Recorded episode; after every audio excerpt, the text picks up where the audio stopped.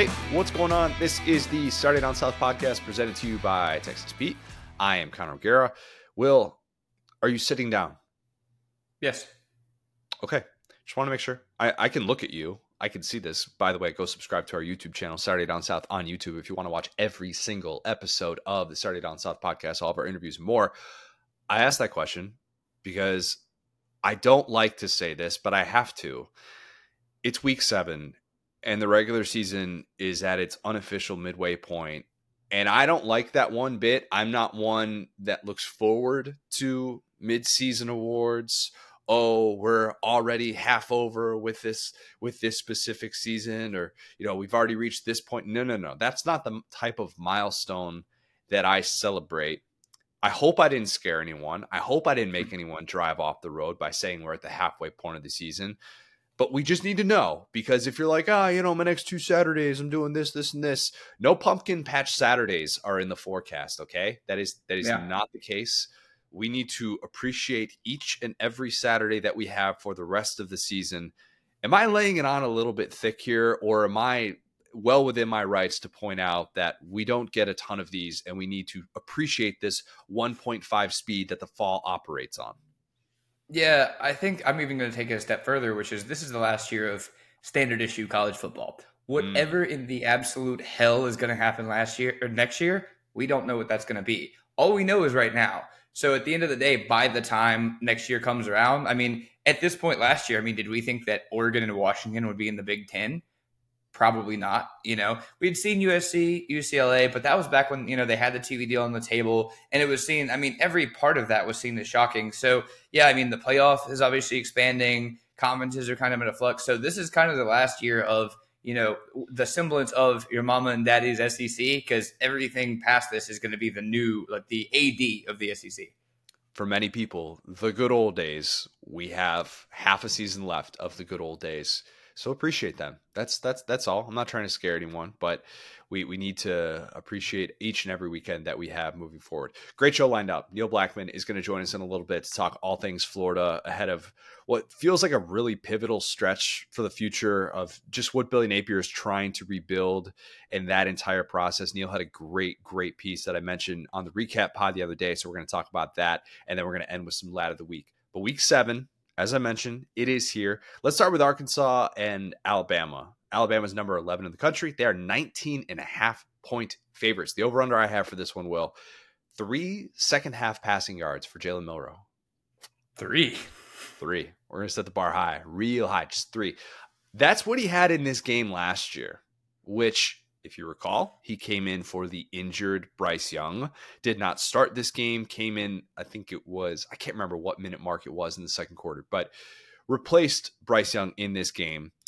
He was one of four for three passing yards in the second half, a game that Alabama won a game that Alabama won in part because of the 77 yard run that he had on third and 15 deep in his own territory. That changed the game because Arkansas was coming back. They would have gotten the ball back down 28 to 23. And you just never know with a guy in that spot, his first real meaningful reps, how he would have responded with the deficit. But instead, that led to a touchdown. Bama didn't have to throw in the second half. I remember Marlar texting me that night and he said, do you realize that Jalen Milroe was one of four for three passing yards in the second half of that game? And I thought, Marlar, did you get into the whiskey early? Did is what what are we doing here? Where, did you get that stat? Because there's no way that's true. I watched Jalen Milroe take over that game, make the de- defining play that day in Fayetteville. You cannot possibly be right, but he was. And I was the drunken fool. Maybe I got into the whiskey a little bit early and I was looking at that wrong. No, that's right. Clearly, Alabama did not want Jalen Milroe throwing downfield last year against the worst passing defense in America. That group was so bad on the back end, and they didn't care. This year, and really last week, though, we saw Tommy Rees be willing to say, we'll, we'll, we'll stretch the field. If we see a matchup we like, single coverage, we will take that chance. We like what we have with Jermaine Burton on the outside and single coverage against these A&M corners. Now the question is what happens if Arkansas comes out playing a lot more zone? Maybe they aim to keep everything in front of them. The four-two-five that Travis Williams likes to be able to run? Does that confuse Jalen Milroe? I don't know. I think Tommy Rees would yes. say, but then what? yeah, yes, I will tell you almost certainly yes. I was about to say it feels like Jalen Milroe is some kind of an agent from Greg Sankey to show how like poorly Alabama can play while still winning pretty convincingly. It's like things were too boring for a while in the West, and so Sankey like pushed the Buffalo Wild Wings button, sent in Jalen Milroe, and now every Bama game. I mean, to be fair, some of those games were like that last year, but now it's like every drop back is electric. But he still wins, and so it's like how it's like the the joke about the NFL script. It's like how will the script end in Alabama winning today? Oh yes, okay, one for one for four, three passing yards and a dominating effort. Sure, yeah, I, I, think maybe the offensive line has been a little bit more of the Buffalo Wild Wings uh, come down to earth unit over the course of the last yeah. couple years, probably even more so than Milroe. But yeah, I think the the way that he played last week has a lot of people feeling like, okay, turn the corner. Maybe this is going to be the type of guy that you can trust week in, week out. And I, I, don't know. I, I think that Alabama probably is going to have a lot more of a ground and pound type focus in this one. Hogs have been all right against the run, but they haven't been at the level of a team like A and M, which, as we saw, like Bama could not run the football against A and M. I wonder how they respond coming off of that big emotional win, a win that Nick Saban said that was about as mistake filled as any win that he's had at, at Alabama. It's an 11 a.m. local kick in Tuscaloosa your three score favorite against a team that Nick Saban has never lost to since he's been there. Mm-hmm. Players on this team probably don't have any recollection whatsoever of 2006 Bama losing to Arkansas. I look, even Arkansas fans, a lot of Arkansas fans will be like, yeah, there's not a whole lot not a whole lot of recent memories that, that feel very good in that matchup. Of all the annual matchups in the SEC, this actually has the longest running streak which is crazy to think about. So I think if you if you ask the average person, they'd say like, oh, it's probably like Georgia Vandy or Bama Mississippi State or, or something like that. Oh no, we know the last time Vandy, Vandy beat Georgia. yep, yeah, very very true. Um, shout out, you're one of the Kirby Smart era. That's not going to be the last reference to that game on this podcast. But when there's no longer Tennessee Bama and that drought, you know, that's mm-hmm. and Mississippi State's win against Bama came 2007, Sylvester Croom. Arkansas is the only West team who has not beat Nick Saban at Bama. And now it's a two and four team who has not beat a power five team this year, has obvious weaknesses on the offensive line that we have talked about ad nauseum. Well, I'm going to admit something here. I've been wrong about Arkansas each of their last four games in terms of whether or not they would cover the spread. So, fade, if you will, take this for what it is. I think Bama struggles to put its foot on the gas in this game. Maybe it's a game that Bama's not trailing, but they can never, for whatever reason, just make it a three score game and run away with it. And it, it kind of has to feel like more of a grinded out type outcome for them. Maybe Arkansas goes back to the drawing board offensively with Dan Enos. Maybe he listens to some of those email suggestions that he was getting and responding to. I don't know. Maybe we'll see. Maybe he splits five receivers outside. Maybe go empty protection. Some might think that's kind of counter, counterintuitive with a team that can't really protect, but their backs can't protect anyways. And I think they need some quick hitting options for KJ. Turn Rocket Sanders back into the receiver that he was in high school. I don't know. Maybe that's the option if Bama's DBs can blow up plays and get around those big Arkansas receivers on the outside, like and they they can do that in the flat, all right, fine. But at least that's not a negative play wherein KJ is just getting demolished by Dallas Turner or something like that, or Chris Braswell or whoever.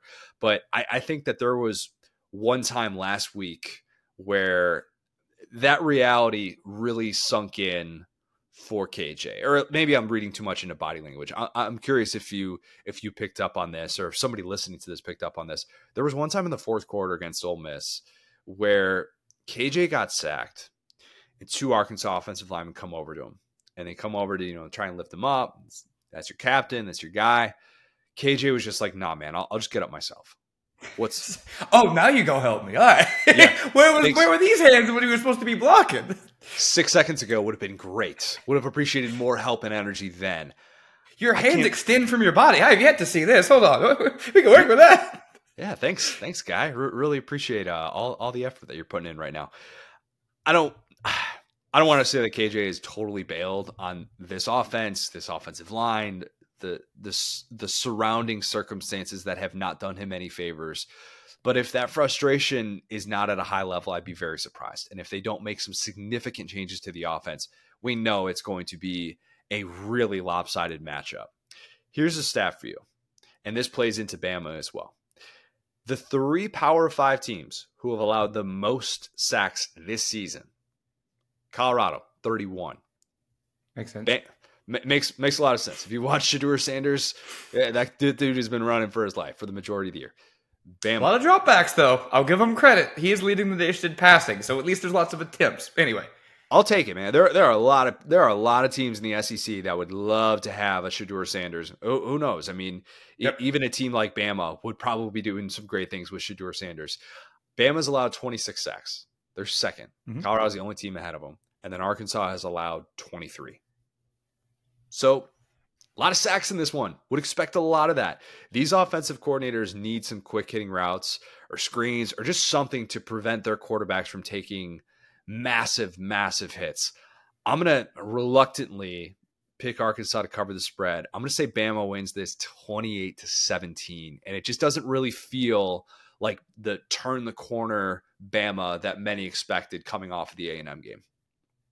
I'm uh, so glad that you had those stats ready because I started to ask you, are these the worst two lines in the SEC? And that felt disrespectful. You know, we have some definitely worse teams than these two. Te- well, Arkansas, given the week, but it's funny because as we've discussed for both of these teams, they have probably the two hardest quarterbacks to sack. Like, wow, I will say Milroe creates some sacks, but he's pretty hard to tackle. I'll at least say. So it's it's kind of shocking to me that they're both you know all the way up there.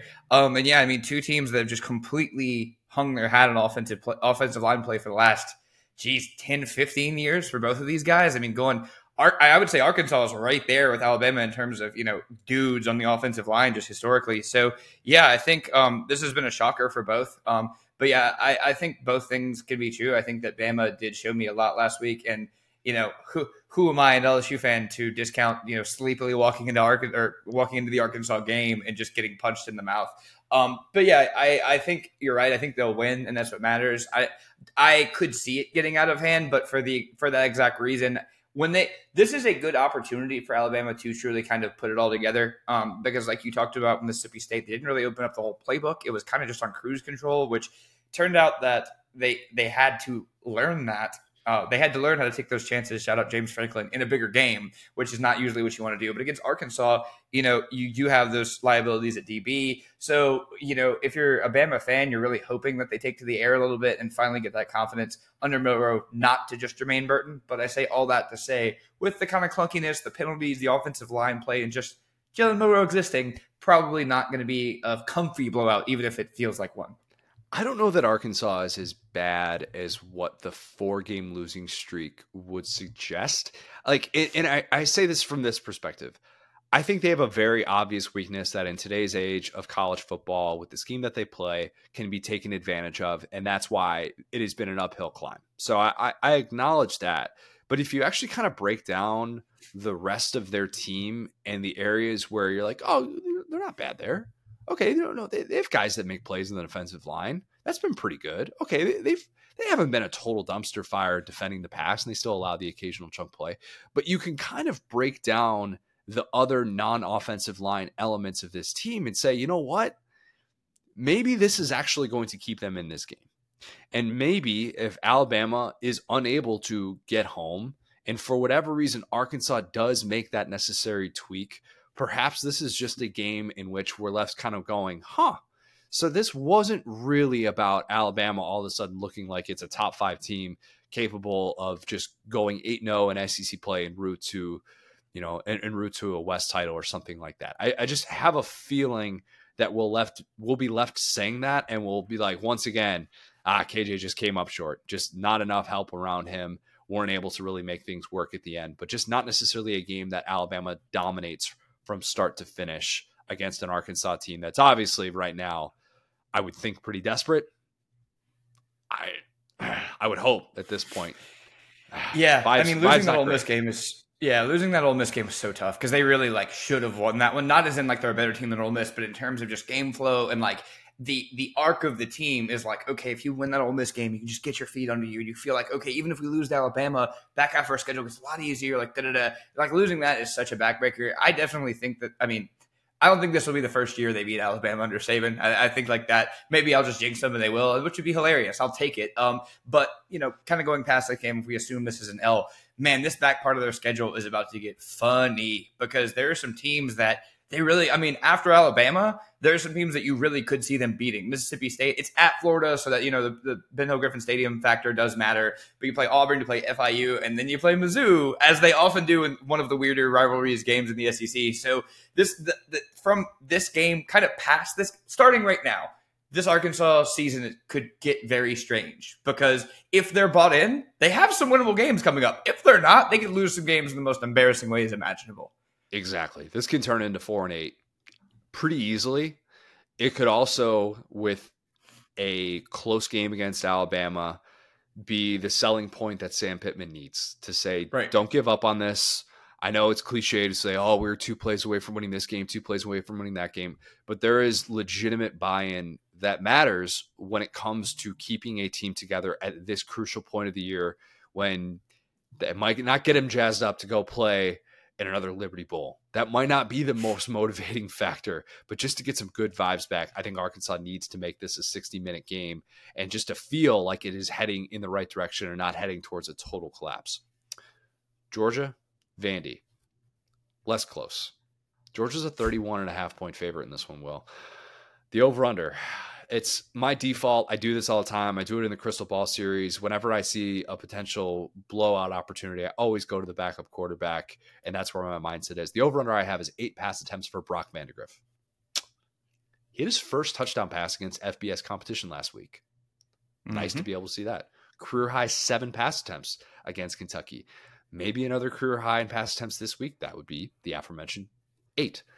I think ideally for Georgia. I will say the caveat of Kentucky's third string and Vandy's third string. Not exactly FBS competition, but the name on the shirt matters, so we're gonna call it that. We're gonna count it. You know what? We're gonna count. Vandy's got an, a, a few dudes here and there, as I continue to say, despite their losses piling up, that you would say, all right, that guy that that guy belongs. That guy belongs on an SEC field. I continue to bang the drum for CJ Taylor. He could make some big time plays in this game, and Georgia fans could think that guy could probably play on our team. I think he's good enough to be able to do that. But yeah, I think we'll see a lot of Brock Vandagriff if I had to guess. I would love to see a whole half of him. And Georgia fans might push back and say, oh, what about Gunnar Stockton? You want to be able to see him involved as well. I get that. But I think you could, if you're Kirby Smart, not necessarily go into this one assuming that you're going to play him for an entire half, but at least have that game script ready to say, what if it is 45 to nothing at halftime. We cannot roll that out with these two teams. We just cannot. Give Brock Vandagriff a script, see how he game plans, see how he executes it. Give him a 10 play script or something like that. See what you have in him. The guy's got 20 career pass attempts. He needs reps. He's a draft eligible quarterback. You you need hmm. to see what you have in him. I, I thought that they did a better job of that with Carson Beck last year when he was the backup. He got to throw 35 passes. I go back to the experience with Justin Fields in 2018, wherein I think Kirby learned how not to approach QB2 when he's really talented. And I think there are lessons to be learned for that that you can apply to Brock Vandagriff in a game like this. If that sounds disrespectful to Vandy, I'd say, you know what, Vandy? Vandy fans listening to this, let's have your team stay within 23 points of Georgia for the first time in seven years. Then we'll talk. Okay. Yeah. Or just stay within 15 points of a Power Five team this year, and then we'll talk because that hasn't happened yet. After Georgia lost that game that you brought up before, 2016, lost that game to Vandy, year one. Another reason why we don't judge year one head coaches on the, on this show. It's not, not a thing that we like to do. These are your Vandy results against Georgia. 2017, Georgia won that one 45 to 14. 2018, 41 to 13. 2019, 30 to 6. 2020, they didn't play. COVID. 2021, mm-hmm. Georgia 62, Vandy Zippo. 2022, Georgia 55, Vandy 0. Well, Vandy's last touchdown against Georgia was five years ago, and it was a run with two seconds left in a 41 to 6 game. Midway through the last presidential administration. Yeah, I mean that should be the over under. It was like one point for Vandy because that's an improvement. I mean you can't do worse than sixty two to zero. 0.5 touchdowns. That's that that should probably be the over under yeah. at this point. Not not really sure that this this year is is when that changes, but I don't know. Maybe Georgia the the slow starts, those issues resurface. This is a game that Carson Beck needs to play deep into the third quarter. I, probably not. Just give me all the Brock Vandagriff, all the Brock Vandagriff beard throws, beard, whatever, same thing. Georgia 42, yeah. Vandy 6 via two field goals. You got thoughts on this one, Will, or no? no, I mean that's that's pretty much it. I just I, there's nothing else to say. yeah, I mean it's going to be tough for him. I, I think that's pretty much it. I mean, yeah, I could I could just see. Um, I I'm blanking on what's what's Vandy's head coach's name. You you said Clark Lea earlier, didn't you? Oh no, no, I sure was, did, buddy.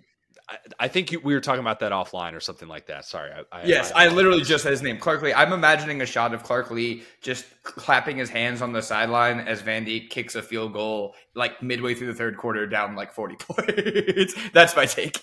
Yeah, I look. I hope AJ Swann is back healthy. Not to hate on Ken Seals or anything, and if he is back healthy, and if he's available, and if Clark Lea is turning to Ken Seals consistently, I, I'm I'm long term worried and short term worried about Clark Lea managing quarterbacks at Vandy. And the way they did it last year with the, the Mike Wright thing, Ken Seals not playing, just weird, very, very weird. But yes, I would not expect Vandy, uh, any Vandy quarterback, uh, maybe even dating back to Jay Cutler, to have a chance in this one. A&M, number 19, Tennessee. Tennessee's a three and a half point favorite. The over under I have 230 Tennessee rushing yards. It's a lot getting less serious with these over unders just because I'd rather just bring up a meaningful stat than actually come up with something that people can fake bet on. Um, that's the season average for Tennessee 230 rushing yards, 6.18 yards per carry is second in the country. Will, do you know who is first in the country in yards per carry? In yards per carry? Um, man, that's a tough one. It has to be. Is it? It's not LSU, is it? It's not LSU. It's not a bad guess there is a team that is doing it at a very high level who is undefeated who has a big game michigan not a bad guess you're right it is a top 10 team it is not michigan last guess penn state no that's a terrible guess because they don't play offense they do play. Their their rushing attack is good. I'll give them credit for that. They I don't stretch the field. Um, James Franklin again. Don't ask about that. Oregon Oregon. Oh, of course it's Oregon. Yeah, their stats are nasty right now, especially after like that beat down against Colorado, man. That completely like all their it was like 10 yards a touch that whole game. Yeah. Yes. That that might have skewed things a little bit. think that might be a little bit tougher to do against Washington. That game's going to be awesome this weekend. You know who suddenly has a top 10 run defense in basically every metric? Top 10 run defense. A&M. Yeah. Hmm. Yeah. They were It looked like it last week for sure. They did. They they have greatly improved in that area. They went from bottom 10 in the country last year to top 10 in the country this year. That usually does not happen. We talked about the five stars that they have on that defensive line. Those guys playing really, really well, despite the fact that they picked up that second loss. Edgerrin Cooper, Edgerrin Cooper is having the best year that nobody is talking about in the SEC. He's been awesome. He has 12 TFLs. He leads the SEC in that stat. A&M hasn't let up a rushing touchdown since week one against New Mexico. That's that's crazy. You talked about last week. Bama had 23 rushing yards on 26 carries. Arkansas the week before that, 42 rushing yards on 39 carries. Even if you want to do the sack adjusted rushing yards, that group has still been really good up front. Tennessee actually struggled against the only decent run defense that it faced at Florida. 100 rushing yards in that game, at least 220 against everybody else. So you could look at all those things and you could say, hmm, maybe A&M could go into Neyland, pull off the upset, bounce back week for the Aggies. Jimbo Fisher, nobody's laughing at him this week. I'm going to go in the total opposite direction of that because of the timing of this game, which I think is important. A&M is coming off of three consecutive SEC West matchups and they have pretty much they've pretty much dominated that battle with their defensive line. I, I think at least against the Tennessee team that is fresh off a bye. I think that offensive line makes a statement, and the Aggies struggle to stop that multifaceted rushing attack that the Vols have. I don't think Joe Milton attempts more than 25 passes, which might sound weird considering what we've seen at times from this A&M secondary They struggled against Miami. They struggled against Bama covering Jermaine Burton. But I think Tennessee goes ground heavy. And then it's the occasional deep shot to Squirrel White, Dont'e Thornton, who, by the way, that guy, speaking of Oregon, only one catch of 20 yards all year. I think he gets his first big play. This is a breakout game of sorts for him. The combination of that, plus Tennessee's loaded defensive front, I think they get after Max Johnson, much like Bama did in the second half last week. I think this is a blowout, Will. I, I think this is a blowout for Tennessee. I'm going Tennessee 35, A&M 14.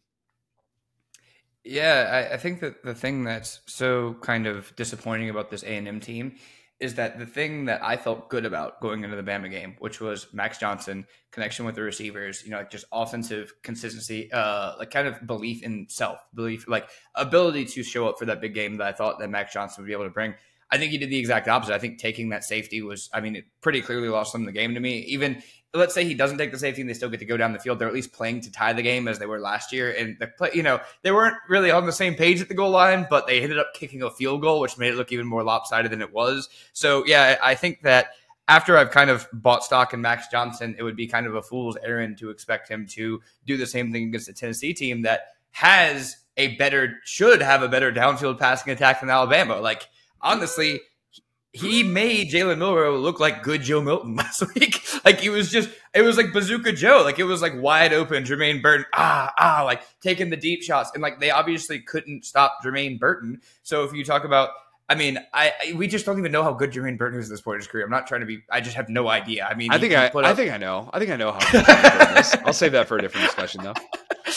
I mean, I don't want to like dump on the kid after he just had like clearly the best game of his career, but I think Tennessee has better receivers than him. I don't want to be, you know, I don't want to be too like shocking about that. But yeah, I think that even without Bru McCoy, right? Like Tennessee has yep. these guys that are deep threats, and that's what A&M has struggled with. So yeah, to your point, now this could be a very classic dumb Josh Heupel game where he just keeps trying to run the ball against A&M's defense. Um, but yeah, like that's what I was gonna say is you would you would worry about A&M's run defense against Jalen Milroe, but they were awesome. Like they were caving in the pocket every play. Um, and again, you would you would worry that where you would think that was a positive against a guy like Bazooka Joe, who once he starts getting pressure does not have the escapability that Jalen Milroe does, who becomes a scared automaton robot who just starts hucking the ball in different directions. But because of this offense being so vertical, those DBs so being so barbecue chicken, it being at home for Tennessee, um, and at the same time, like I just kind of feel like Max Johnson's a little bit of a liability right now. I think that he'll give you a couple of turnovers. He doesn't seem to have learned from these like weird bad turnovers, you know, over his career, and so that's the one thing that you would think like Tennessee has a problem with. But at home, you would just rather take your team than the other team, if that makes sense. So yeah, I'm with you. I think Tennessee wins this one. Will, do you know who ranks 14th in the SEC in passing plays of 20 yards? Is it A&M? It's Joe Milton. Is it Tennessee? It's no, no way, man. And you know what's crazy about that too? If you look at that Florida game, you know that's what they were doing successfully and nothing else. It was just like if, if, you took away those couple of plays, they got completely blown out. The, the final score that was so not indicative of how it was because of the Bru McCoy play and the other one. So yeah, I mean it's it's just it's tough because it makes no sense. That head coach and that quarterback, like you think they would at least get their deep shots figured out, and hopefully, maybe for them, A and M is the team to figure that out against. It might be. It's certainly possible. I, I think that they will hit on a couple of those deep shots in this game. I, I think it'll be there, but it's it's a reminder that deep ball accuracy and arm strength can be two very different things. I think not Hooker, correlated. Yeah, yeah. Hendon Hooker has deep ball accuracy what he lacks in arm strength, he makes up for. I think Joe Milton, the opposite is true. And I think that we have seen that played out. Again, the sample size is a little bit small. It's only five games. Kind of wait and see the way that it plays out as he develops chemistry with these receivers. Bru McCoy wasn't necessarily the vertical threat in the same way that a Ramel Keyton, a Squirrel White, a Dont'e Thornton, those guys are.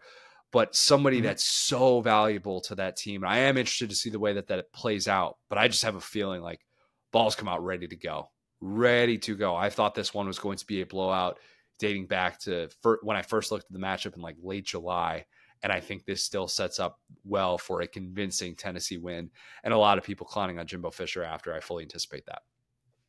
All right, well, Florida, South Carolina. South Carolina is a two and a half point favorite.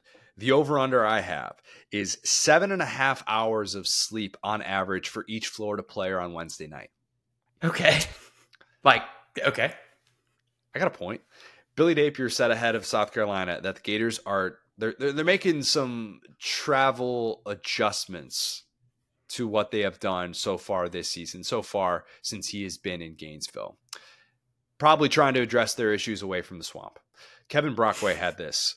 Napier said that those adjustments will include getting to Columbia a little bit earlier on Friday, getting to the stadium a little bit earlier on Saturday, and wait for it, putting an emphasis on sleep on Wednesday night. Mm. By the time people are listening to this, rest assured, Florida players will have hit the over on seven and a half hours of sleep. They will be in much better shape to take on South Carolina on Saturday. Uh, yeah, because their sleep Wednesday night. That's what did it for them. So good for them. Hopefully everybody is well rested. Let's go. You know what? Let's go for eight and a half. Why not even seven and a half? Let's set the over under at eight and a half hours sleep Mm-hmm. for all of them. You got to change Lots something. of honk shoes. We're talking about sleeping cap, candle, booties, fully honk shoeing in their honk shoe era. Are you a white noise guy when you sleep? I play podcasts. Do you play this one? Um, sometimes, and then I'll start talking to myself in my dreams. So I try to not. That's fair. Yeah, I don't blame you. If you're if you're one of those people that plays this while you sleep, just know that I am implementing you with all of the knowledge you could possibly ever want, and I hope that the sound of my voice isn't too loud. Turn me down a little bit. Lower, we'll, we'll lower the volume for those for the podcast while I sleep type crowd. Maybe Florida players listening to this podcast while they sleep. Look, um, you got to do You something. to do some ASMR, Connor? Let's not. Let's never do that. Um, I just thought my, to myself how many people I have woken up in the middle of the night with my laugh, and I would like to apologize for all of you right now. I'm so sorry. I don't. It's also waking up the kids too. You, you Oh. worry about that when you wake up the kids. Oh. That's when you should really feel bad. That one's tough. Really, really tough. Florida away from the swamp. We've talked about it. I decided to dig into it a lot more. Um, I did a pretty deep dive into this. The the issues that they have had away from Gainesville, and I by deep I mean I spent like three to four hours crunching some numbers for a story that I wrote for SDS on Wednesday morning in the Billy Napier era, Florida's had eight games away from the swamp, right? So we're including neutral site, we're including Georgia, we're including the bowl game. Florida's record in those games, one in seven. Wins versus bowl eligible teams, zero. Points per game, 23. Points allowed per game, 33. Rushing yards per game allowed, a cool 200. Yards per play allowed, 6.3. Third down conversion percentage, 34.5. Penalties per game, 9.3. Penalty yards per game, 65.5. Losses by double digits, 4. Games within 25 points, or games with 25 points on offense, 3. Games allowing 30 plus points on defense, 6. Yeah. The only win that Florida's had away from the swamp since Billy Napier showed up was against an A&M team that obviously was in free fall last year. So if Will, I said this to you, what do you consider to be a semi decent road win? Right? Like just a decent road win. We're not talking about going into Athens and pulling a 2019 South Carolina. We're, we're not talking about doing what Texas did at Bama earlier in the year. We're just talking about a semi decent road win. When you hear me say that, what does that mean to you? Um, I think they could be looking at it right now. Yeah, a team that on a neutral field should be worse than you. Um, but the Hmm. home field advantage is something that you have to overcome, and that you can say, okay, well, this is a team that like we're not really like it- we're not equal. That a home field would put them over the top against us. They are just enough worse than us that we should be able to overcome the team plus the home team. Okay, Home that's fair. That's fair. I, I went with these two these two caveats for what I would consider a semi decent road win. You got to be Mhm. playing in, in front of a true road crowd. So we're not talking about no neutral site games or anything like that. We're not talking about COVID crowds. So that wipes out 2020, that entire season, right? Yeah, anybody Also- could win it like Vandy, for instance. Oh, of course. I mean, I, I mean, look, I would even look if Vandy was seven and five. All right, let's have that conversation. Vandy's sell, seven and five, selling out, whatever. But we'll, we'll include that semi decent road win. It also, in my opinion, has to come against a team who went on to earn bowl eligibility. Right? That's it. Mhm. That's all we're talking about here. When was the last time that Florida earned what we would call a semi decent road win? Hmm. No, that's a really good question. Because um, I, I imagine the swamp in the background, like the clip of them, you know, beating Auburn and the dude breaking off like the run, and you hear the crowd going crazy. I mean, I, I mean, it would have to be under Mullen, and I, I hate to just always make it an LSU thing, but I feel like it might have been no, because that one was at home too. Oh my gosh, I can't think of one. Well, this is this is not going to sit well. Okay. Last semi decent road win for Florida, 2019 at Kentucky. Starting okay. quarterback that day was Feleipe Franks. Feleipe yep. Franks, last start at Florida, season ending injury. Kyle Trask came in, saved the day, fourth quarter comeback. That is the last time that Florida has gone on the road and beat a team that went on to earn bowl eligibility. That was 2019. That was a long time ago. There are so many issues that have plagued this team away from the swamp that it is hard to just pinpoint one specific thing and say this is why it hasn't worked because it hasn't even just been with one coach. It's not just a Napier thing because obviously the last year of the Mullen era, Florida was one in six in games away from the swamp, with that lone win coming two hours away at USF. Which, by the way, I looked up because my buddy Ty Richardson was texting me. He's like, "How far is Tampa from Gainesville? If I want to fly in to Tampa for the Arkansas game," and I was like, "Ah, that's like probably like three and a half, four hours. Flying to Orlando. It's not in Southern Florida. That's all marketing. Yep, that's that's true. And then I looked it up, and I was like, "Oh, it's actually like two hours." And I'm two hours from Gainesville as well. So I thought that was that was just an interesting thing. So basically, wouldn't consider that to be an impressive road victory. Okay, would not. But there are more Napier numbers away from the swamp that are bad, that are really, really bad. The thing that took me the most time with this deep dive was figuring out time spent with a lead, time spent tied, and time spent trailing in these settings, right? So in those eight games away from the swamp during the, the Napier era, that's 480 minutes of football for those keeping track at home. Florida led for 75 minutes and 58 seconds. That's about 15.8% of that time. They were tied for 92 minutes and 58 seconds. About 19.4%. They trailed of a possible 480 minutes. They trailed for 311 minutes and 4 seconds.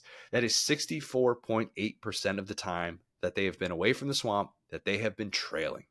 The last time that Florida led in a game away from the swamp was coming out of the locker room at Florida State last year. That's significant, very significant in my yeah. opinion, because the blueprint for Florida success and what they're trying to do with Billy Napier, it's not that complicated. It's establish the run, keep the quarterback on schedule, get off the field on third down on defense. That's it. You check all those boxes, you're good. You know what's really hard to do when you get off to these horrendous starts on the road like Florida does? All three of those things.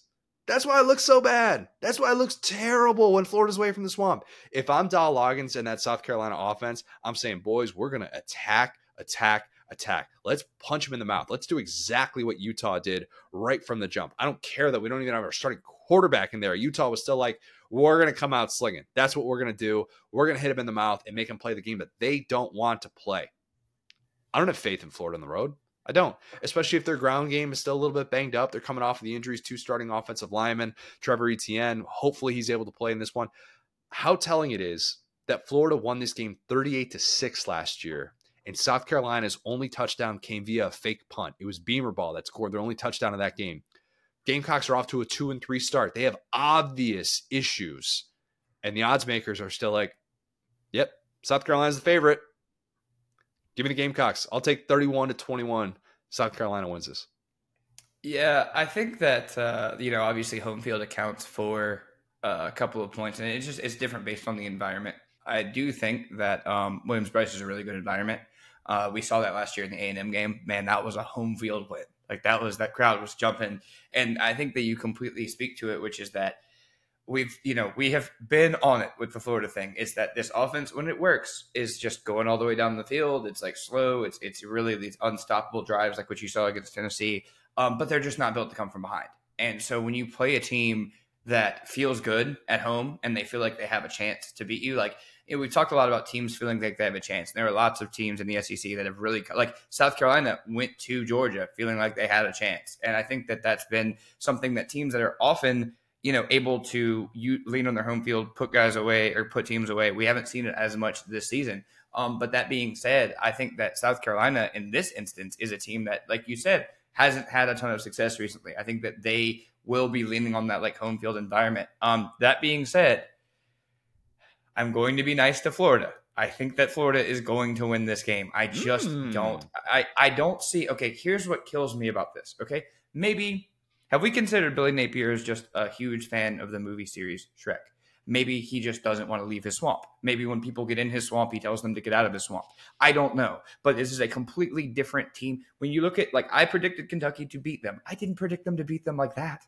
After the t- after the Tennessee game, I was like, huh, you know, these guys are really playing hard. Like we've kind of gotten some of the coaching stuff figured out that we don't have the weird penalties. We don't have like the fault like that all just unraveled at like 11 a.m. Central in Kroger Field.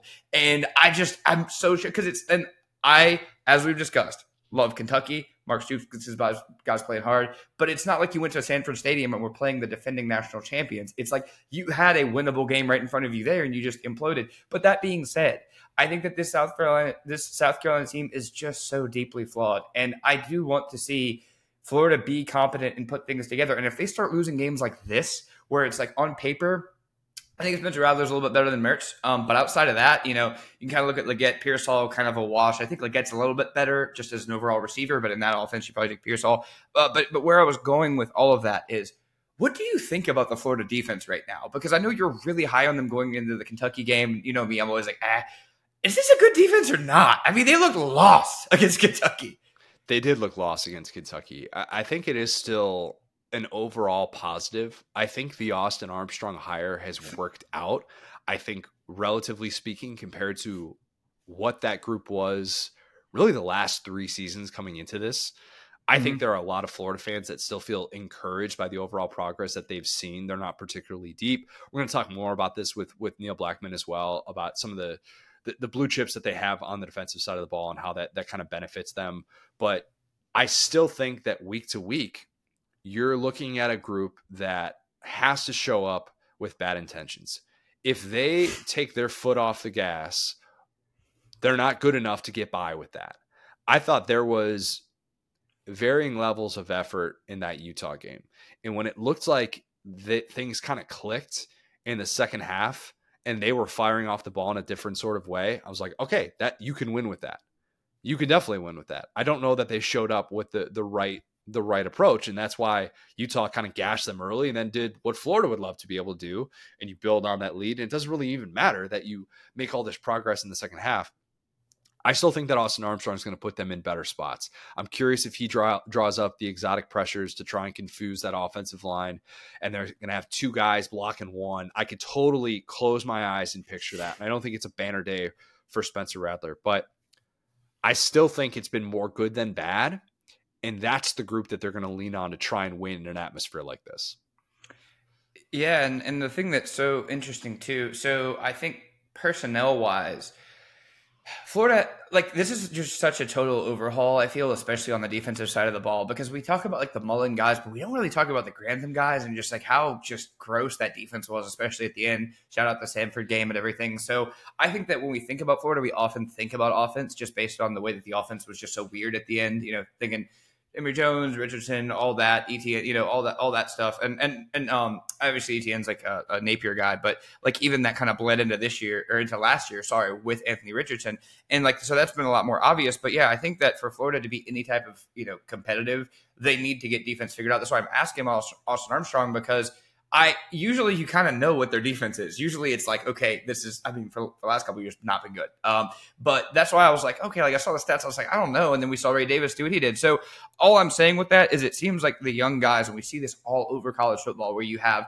uh, maybe they don't have as many transfers, but they have guys that kind of older guys that aren't as talented, but then you have younger guys that are that are going to be that next wave that are going to play together with Lagway, that are going to be like you know Florida fans are selling kind of the hopium on that.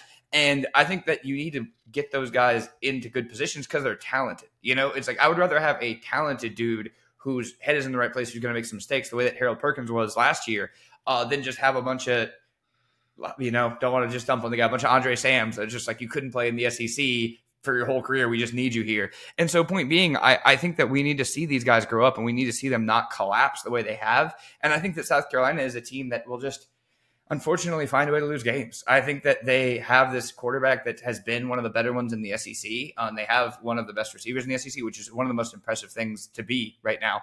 Um, but at the same time, they just really felt like they I mean, even against like Tennessee, they felt like for periods it was like, okay, we got, and it was just pick six. Like they will just find a way, um, which is really ironic with something like Beamer ball because that usually will kind of do the opposite of that, and that's what they were able to do last year was flip games on special teams. Um, but that being said, I, I I do think this is a great opportunity for Florida to kind of show where they're going. We know where they are, but to show where they're going, and if they don't win this game, you kind of just start to look and you're just like, man, you got FSU you got Georgia, you got LSU. Like, when are you going to figure this out, man? Like, well, if the, the loser of this game, no matter what, those Sunday scaries are going to hit hard. They're yep. going to hit hard because they're going to look up at the remaining schedules and they're going to see, oh boy, we're not a guarantee to go to a bowl game. That's how yep. the loser of this game is going to feel. And that is a really daunting reality heading into the second half of this schedule. Hopefully it's good. Hopefully it's competitive. I feel like there's like a lot of unique, unexpected history with these two teams. Oh, we've got a car alarm going off in the background. That's always fun. Yeah. I don't know why a car alarm's going off at three o'clock in the middle of an Orlando suburb day, but nonetheless, um, yes, I do think that this ends up being a day in which we're reminded Florida's just been a different team away from the swamp. And until yep. they show me that they're not, that's what I'm going to default to. That I think even Florida fans would admit that. I can't okay. believe I've never made that Shrek connection. Just this is my swamp. Get out of me swamp. He doesn't want to go to the castle. He wants to stay in the swamp. Shrek Two is not for me. Not for me. Yeah. No, they, they should have stopped at one. But I, I, get it. It's a money grab. You know, it's just mm-hmm. sitting right there. Mizzou, number twenty-four, Kentucky. Kentucky's a two and a half point favorite in this one. The over/under I have is two and a half references to NIL. Yeah. Um, I know there's look. I know there's NIL fatigue. I'm not trying to I'm not trying to bore people, and there are there are probably some people that when I had Brandon Copeland on, they're like, "Hey, I don't really care about NIL; it doesn't impact me." Blah blah blah. I still think it's worth revisiting. I'm not trying to just beat a dead horse here, but the reason I bring this up, in case you somehow missed it, Mark Stoops said on his call-in show this week when asked about Kentucky's struggle to beat elite teams, and by the way, this is via Kentucky.com. He said, "quote Fans have that right. I give it to them." I just encourage them to donate more because that's what those dudes are doing. I can promise you, Georgia, they bought some pretty good players. You're allowed to these days. We could use some help. Stoops then encouraged Kentucky fans to pony up if they're frustrated with the struggles against teams like Georgia. A lot to unpack there. Hmm. and I know a lot of people have already tried to do their best to unpack this issue. Will Stoops isn't wrong to say that. Eh, and we were talking about this earlier. He's not coming at this from a crazy perspective. That this is the NIL world that we live in. If you think he's calling out Georgia and he's going on the on the attack, you're living in a pre NIL world when right. that sort saying of saying you pay players is not a diss anymore. It's a compliment. It's like y'all got yeah. money, man. like, yeah, and, and, I think people know that, and I don't really think Georgia fans were up in arms about this or anything like that. It, once upon a time, that saying something like that on public airwaves was far more accusatory than it currently is. And also, by the way, Georgia spends more than everyone else on recruiting in general in non NIL ways with official visits, flying yep. across the country taking choppers across Atlanta. Kirby will do it all. That we know. Mm-hmm. I brought this up the other day. I think Stoops is tremendously frustrated because he sees the writing on the wall. And whether he wants to come out and say this, there's a sense that, and I don't even know, he basically did say this. Without those changes, this is as far as he can take Kentucky. He knows this is year 11. Okay it's not a bad thing necessarily that this is as far as he can take Kentucky when you talk about the historical success against Florida and how he has taken that barrier and just shattered it. Even winning in Knoxville, that was a really big deal to be able to do that a few years ago. And just being a team that's relevant, that's in the top 25 conversation that people actually respect, those are all good things. But even a week removed from clinching a three game winning streak against Florida, something that, like I said, that would have been wild to consider even early in the Stoops era. he's being pressed on why he can't beat elite teams. A fan brought up the fact that he has just two wins against SEC teams who finished with a winning conference record. And Stoops didn't think that was correct. He, he was like, I don't think what you're saying is, is right. Give that number again. Uh, yeah, I already did, brother. You, you lost those games. Oh, well, uh. my, my, my guy Jack. It's like when Michael Scott said, "Run the numbers again," like crunch the numbers again. He's like, "All right," Yeah. and he just hits enter. yeah, that's basically what happened here. Jack Pilgrim, KSR, shout out KSR. He looked this up. It's right. It is right. 2017 South Carolina game, 2018 Florida game. That's it. And so I went and I I was I was wondering, okay, and I know a lot of people in the replies were talking about, well, they beat all these teams that ended up four and four. And if Kentucky hadn't beat them, then they would end up with a winning record in conference play. So there's something to be said for that. I went and did mm-hmm. this exercise for Florida and for South Carolina for that 10 year stretch. They, that's what we're talking about here because that's how long Stoops has been in Lexington. So we're just doing 2013 through 2022. Victories against SEC teams who finish with a winning record in conference play from 2013 to 2022. Will, do you have any guesses for South Carolina and Florida? Wait, give me give me that one more time. Okay. Victories against SEC teams who finished with a winning record in conference play from 2013 to 2022. Kentucky is two. How many do you think Mhm. South Carolina has? How many do you think Florida has? Oh man, yeah. I mean, I think that Florida's had some good seasons around then. Man, I'm gonna guess that they have around ten, but I think South Carolina has around like three or four. I'd say those are good guesses. Those are those are excellent guesses. I would say that you covered the spread on that. Florida has nine. South Okay. Carolina has five. So okay. Those are yeah i look i, I think that and bud elliott brought this up as well on, on the cover three podcast talking about how kentucky has the exact same amount of victories against teams that have a winning record in sec play in the 10 years before stoops showed up as well so you could look at that and be like oh well Mm. gosh he's not taking that next step but it's beating the teams that you're supposed to be able to beat Right. and what I think Kentucky fans have still have relatively good perspective on is it's still so much better than the alternative. It's so much better. Here's the pushback that I would have on Stoops' comments though. Because I think what he said in a vacuum is accurate.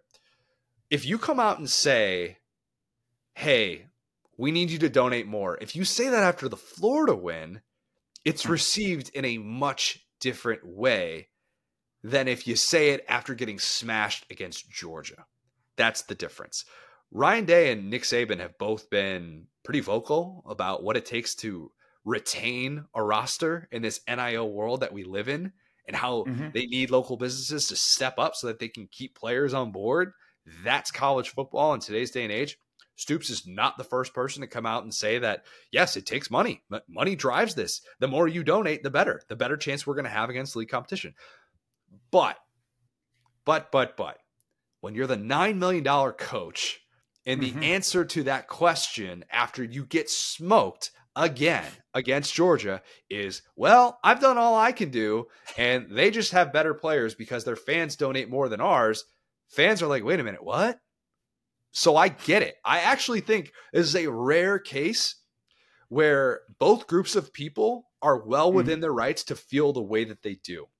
If you aren't addressing NIL directly, you're failing. And there are a lot of programs that are addressing it directly and winning as a result. Mizzou is addressing NIL with that in-state deal for high school recruits. It could be the Such thing a that genius move. I can't so believe smart. more states haven't done that. Yeah. I, I bet the legislation's being drawn up right now in a lot of these places and trying to get it before that federal legislation, if that ever does come, and maybe they're going to try and have this become a thing that that is very normal in college football. Maybe it's something that gets Mizzou into that top 25 conversation a lot more consistently than they've been in in the playoff era. You have to address it. So that's that's kind of how I felt about that that subject. And we were talking a little bit about this beforehand, but what did you think about Stoops' comments, the timing, the subject matter, all of it? So my thing is, this is a situation where I think Kentucky basketball helps you tremendously because these are the same fans that had, you know, what I'm saying, Enes Kanter. They had Shaedon Sharpe. They had Skal Labissiere come out of nowhere. I'm not saying they paid those players, but I'm saying look at that 2013-14 team. We had Julius Randle, the Harrisons, all those boys. That team sleptwalked through the regular season and they were trash.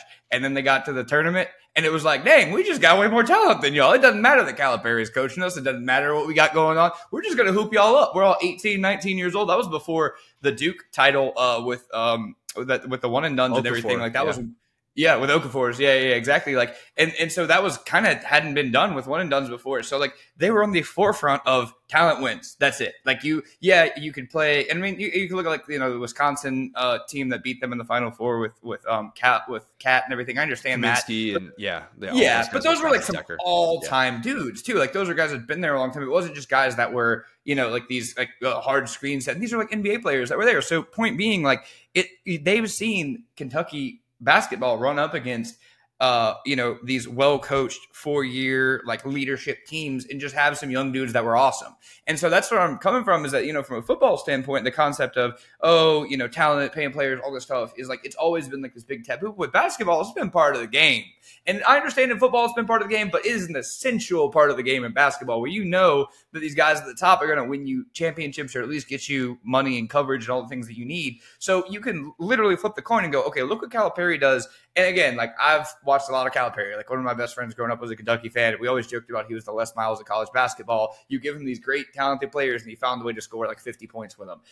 and imagine if he didn't have those players. And so you've seen what happens when you have talent in subpar coaching. I'm not gonna, you know, break any news with that one versus yeah you could have guys that are coaching their butts off and maybe they'll win a game against kentucky and upset them but they usually go out the next round right? And so that that's the thing is that like they've seen what having talent does in basketball and therefore what it does not do in football. And you see when you run into a georgia who is like the kentucky or the duke of football and it's like dang yeah this is when we go to you know Mississippi State in basketball, and they just don't have the dudes to keep up with us. So, yeah, I, I, think that at the end of the day, the timing is bad. You're right about that. I mean, it makes them look like a little bit of a sore loser, and I understand that. But I think that when you look at that Georgia roster, and you and, and it's not just the money. I mean, Georgia has the tradition, the winning. Like Athens is awesome. Atlanta's even cooler. I live in Atlanta. There's lots of reasons to go to Georgia other than that they're paying you. But at the same time, it's like here's where this program is and here's where we're at. And the difference is not X's and O's because, like, you know, we love Liam Coen. And we talked about, you know, they brought in Ray Davis, they brought in Leary. Like, he, it's not that he's sitting there going, we just, we don't have the guy. We can't get the guys. It's like he's getting some guys, but still, it's not enough against these just like armies, like the 300 Spartans of Georgia. They're just beating them down at every turn. I think the irony is that if he had come out and said, well, we needed to do a better job of scouting talent and developing and sticking to our blue collar roots. I think Kentucky fans would have heard that and actually been more mad because the and that's that's the thing though is that he's at least addressing at a very blue collar place that mm-hmm. talent wins talent acquisition game talent acquisition and the way that that process you go about it has changed. And yep. if there is a way in which we can bridge that gap, we should do it. Why wouldn't we do it? It's the same reason why he's got to push Mitch Barnhart to get an indoor facility, and they're the last SEC team to do it. Yep. Why why wouldn't you want to have a shortcut to be able to bridge the gap between yourself and the standard, not just in the SEC East, but in all of college football? If you could do these things, do them. So I think Stoops deserves a little bit of credit for realizing to for getting to this point and realizing no matter how much blue collar stuff I throw around here, I ain't beating that team. I ain't beating that team with the way that things are currently constructed. And unless we find a way to bridge that gap with the talent that we're bringing in these doors, it's just not going to happen. But again, as I say, the timing of it comes off not so great. And that's probably why it made the rounds the way that it did. If he says it after Florida, it does not make the rounds in that sort of way. And the fact that it's right after you come off of the loss to Georgia and you're saying that it's Georgia who's buying players, obviously that's why that comment is still, I think, the number one headline on ESPN.com right now as we record, which is kind of crazy. But yeah, it was a very interesting week in that discussion. Um, so well, I'll say this, this too. I think you just hit a great point, which is that like he's, it's like he's getting all the water out of that rock he can. It's like there are but so many JJ Weavers, there are but so many Lynn Bowdens, there are but so many Cash Daniels. He's gotten all of them that he can't. We need something else because it's not. We need to go back and get more three stars that play like four stars or four stars that play like five stars. Yes. It's like all those dudes are on this roster, and it doesn't matter because they got five stars that play like five stars out there. Yeah, and that that is 100% true. And you could look at the development of talent and all those different things that are associated with it. Uh, it still comes down to talent acquisition. The more, the yep. more you bring in your doors, the better chance you have to win. Crazy, crazy concept. So there's been a lot of focus on that heading into this game. Here's your key stat.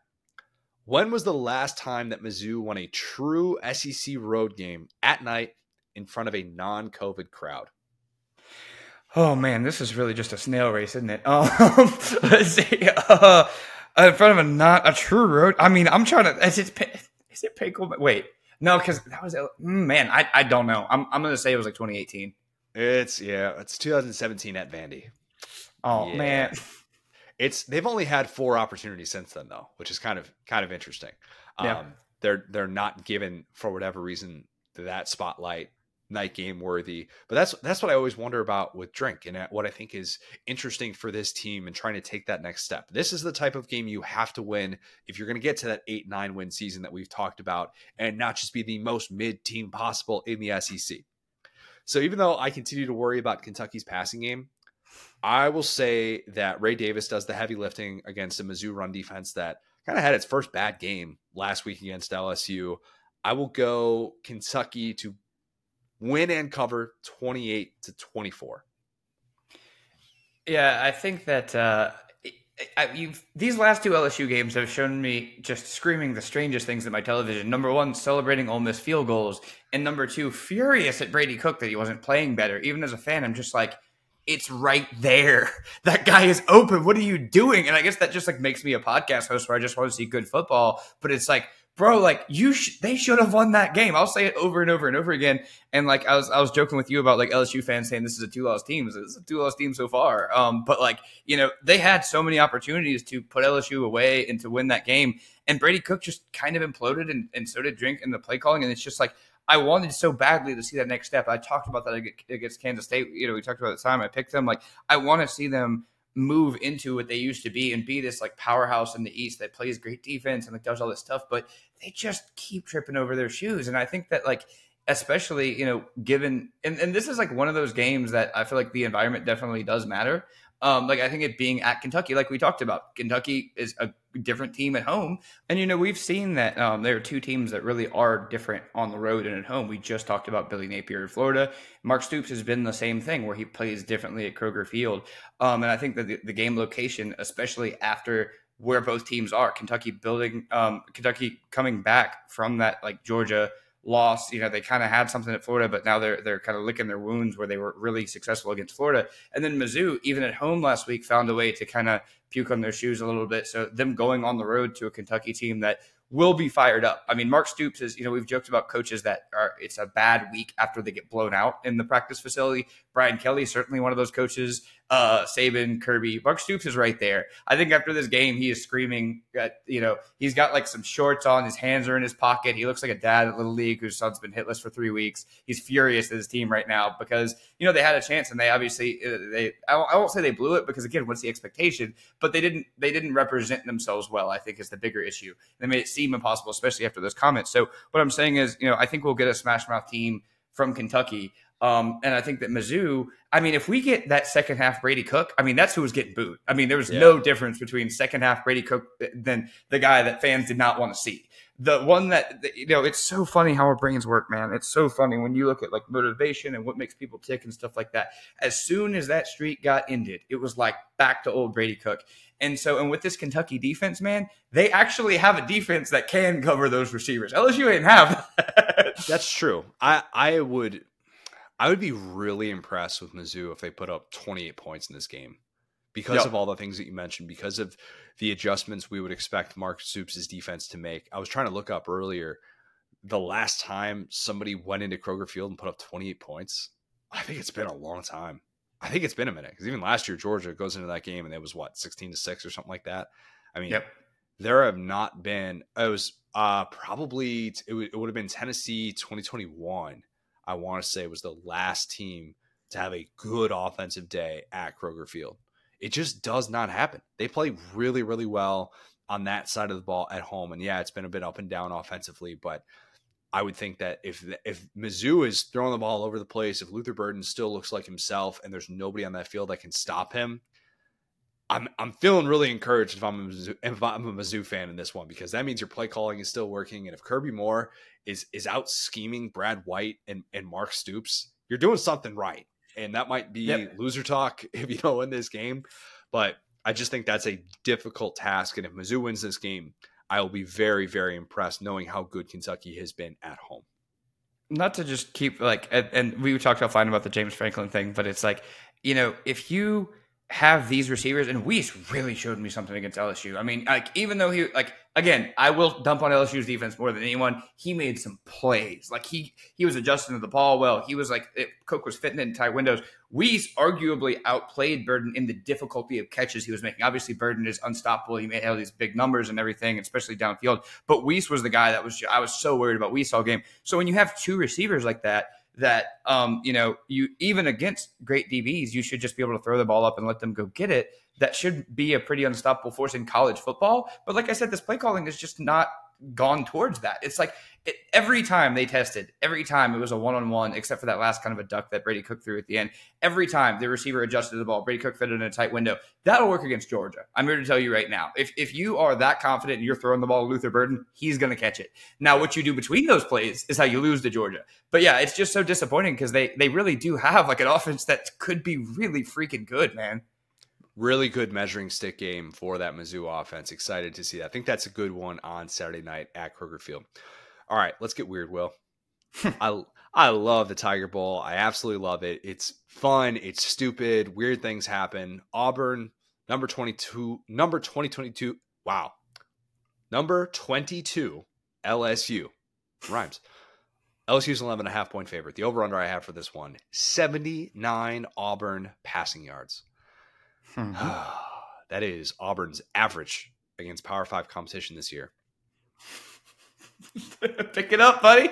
Double it. Let it ride. Four yards per attempt, including last year. Will this is so bad. This is this is disgusting. Including last year, Auburn has six consecutive games without passing for hundred yards against Power Five competition. I got more. I got more. Okay. If you include the non-Power Five games, just throw them in there. It's Come on, UMass, we'll throw you in there. Auburn's passing yards per game, it ranks one spot nationally behind Army. Like the Service Academy, the that's it. We support the troops, we do. Army is in its first year trying to not look like Army. Yeah. They are trying to run I think it's the gun option offense. They're they're mm. trying to get away from the triple option. So yeah, it's bad. It's really, really bad. Also, pretty ironic that those are the next two teams on LSU schedule. Not exactly yeah. thriving at the whole forward pass thing. Auburn's passing offense is number 121 in FBS. LSU's passing defense, number 121 in FBS. Something's oh, got to give. Electric matchup. Something's got to give, Will. I don't know that it will. Maybe they'll just both fail. They might. I don't know. Another thing LSU's defense has allowed 37 scrimmage plays of 20 yards, which is second most in Power 5, trailing only USC, of course, obviously. Yeah. LSU's offense is number one in America with 50 scrimmage plays of 20 yards. That's good. That's really good. So, in six LSU games this season, there have been 87 total scrimmage plays of 20 yards. It's like an average of 14 and a half per game. You're going to see a scrimmage play of 20 yards once every four minutes if you're watching LSU play football. That's yep, that's electric. That's fun to watch for sickos like me that just want to watch basketball on turf sometimes. Yep, I've joked about like I, have been joking about with my friends gifts I'll put on my tombstone. One of them is just Jayden Daniels setting his feet and just like releasing the ball immediately, knowing that one of those guys is running wide open. It's every time I'm like, oh, here we go every time he sets his feet, yeah, that there is a good chance it's Brian Thomas, it's Malik Nabers, 35 yards, just like that. Mm-hmm. Snap the fingers, bank on it. So I decided to crunch the numbers, theme of the show, on the 20 yard plays that uh, that have been in Iowa games, right? So this year, Iowa games have had a total of 30 plays that have gone for 20 yards. In 13 games last season, Iowa had 60 total plays of 20 yards. So that's offense and defense. In Okay. the last 19 Iowa games, you have had 90 scrimmage plays of 20 yards. That's basically the same amount that we've seen from LSU through six games this season. You gotta hand it to Iowa. They're consistent. right? not they gonna know let it up. they are. They're not going to let it up, and they're not going to take those shots downfield. This game is begging to be weird. Tiger Bowl is always weird. Okay, we know that. Auburn has two passing plays of 20 yards in 180 minutes of football against Power Five defenses. Bad, not good. Not breaking any news by saying that. I'm gonna guess though that coming off a bye, they hit 20. eh, let's let's say they have three passing plays of 20 yards. I'm gonna get crazy. Okay, I'm gonna get real bold, and it won't just be air yards, right? I think it'll be because Auburn dials up screens, and it's Yeah. it's it's a play that ends up going much longer than we think it will. I got to think Hugh Freeze, Philip Montgomery, they're going to dial up some some unique looks to be able to try and get some of those guys in space. Basically, make LSU make open field tackles, which so far has been very very Great strategy, actually. yeah.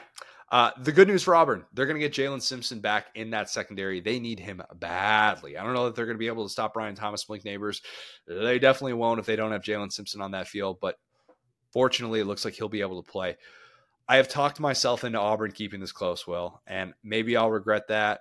But this game is just always close, excluding 2020, which we should just do for all stats and uh, trends, whatever every other matchup since 2016, which was the Fire Bowl with Les and Gus. Who could forget? yeah, they've all been not me. decided by they've all been decided by one score. Mhm. Isn't that crazy? I'll say that continues this year. And as bad as LSU has been defending the pass, also been one of the worst in the country against the run too. Auburn leans on that. LSU wins, close game. Tiger Bowl is decided. LSU wins 35-28. Yeah, one thing that's really interesting about this matchup because there's an obvious focus on this horrible defense versus this just as horrible offense on one side of the field. And I will say, just as before anything happens, if LSU does win this game and their defense plays well, and then they play Army and their defense plays well again, don't believe that this defense is good. Don't do it because we've seen the personnel is the issue. All right, like I know, like LSU fans after that win are trying to tell me uh, again, two L's team, we might make something happen. Mm-mm. We now I will say LSU got to play like four or five veteran quarterbacks in a row in the middle of their season, which is kind of tough. And even Payton Thorne, you could kind of say as a veteran quarterback, a veteran at what? Who's to say? Um, but one thing that I will say is that uh, as far as overall like you know total like national rankings, Alabama is 19th in defensive yards allowed. Right, that is joyless murder ball. That is oh my gosh, Alabama's gone back to the basics. They are playing amazing defense with uh, the worst offense in the SEC. Is, does Auburn have the worst offense in the SEC? Mm, uh, statistically, I don't know that they're officially the worst. If they're not, they're very close to it. Because Vandy, Vandy at least had those few games. And they can throw the ball. Yeah.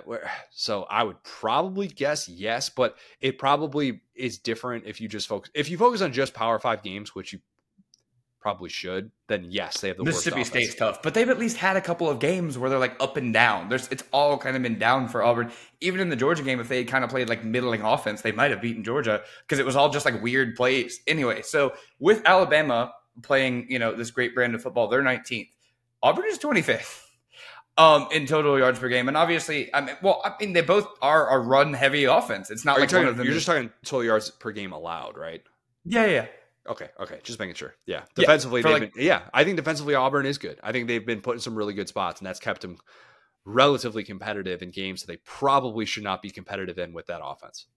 Yes, and so where I'm going with that is like I do think that uh, this is going to be a rock fight. I don't think that we're going to get 50 points out of Jayden Daniels. I think that this is going to be easily the best defense that he's played. Um, I think that you know I've been looking at like you know some of the LSU accounts talking about you know this Auburn defense is full of like older dudes. Like maybe there aren't they aren't dudes that you've heard of, but they've have college football experience. They've been a really proud unit, and like it's the opposite of the LSU situation where the Auburn defense knows they need to win the game the Auburn defense knows if they play poorly, it's lost. It's not even close. Whereas just as the LSU offense has felt that way. So I'm almost more intrigued by that matchup, as funny as the other one will be, because if there is a team on this schedule um, that plays with that sense of like uh, urgency that knows like it's like an old school defense that they know if you give up a touchdown you know we may not be able to get one back for a whole quarter. So it's it's it's a, a level of like backed into a corner style defense. And like i said like you know alabama controlling the ball the way they have even, even through the turnovers you know um, it's it's harder to to have those high defensive rankings when your offense is just putrid because you keep giving the ball to the other team.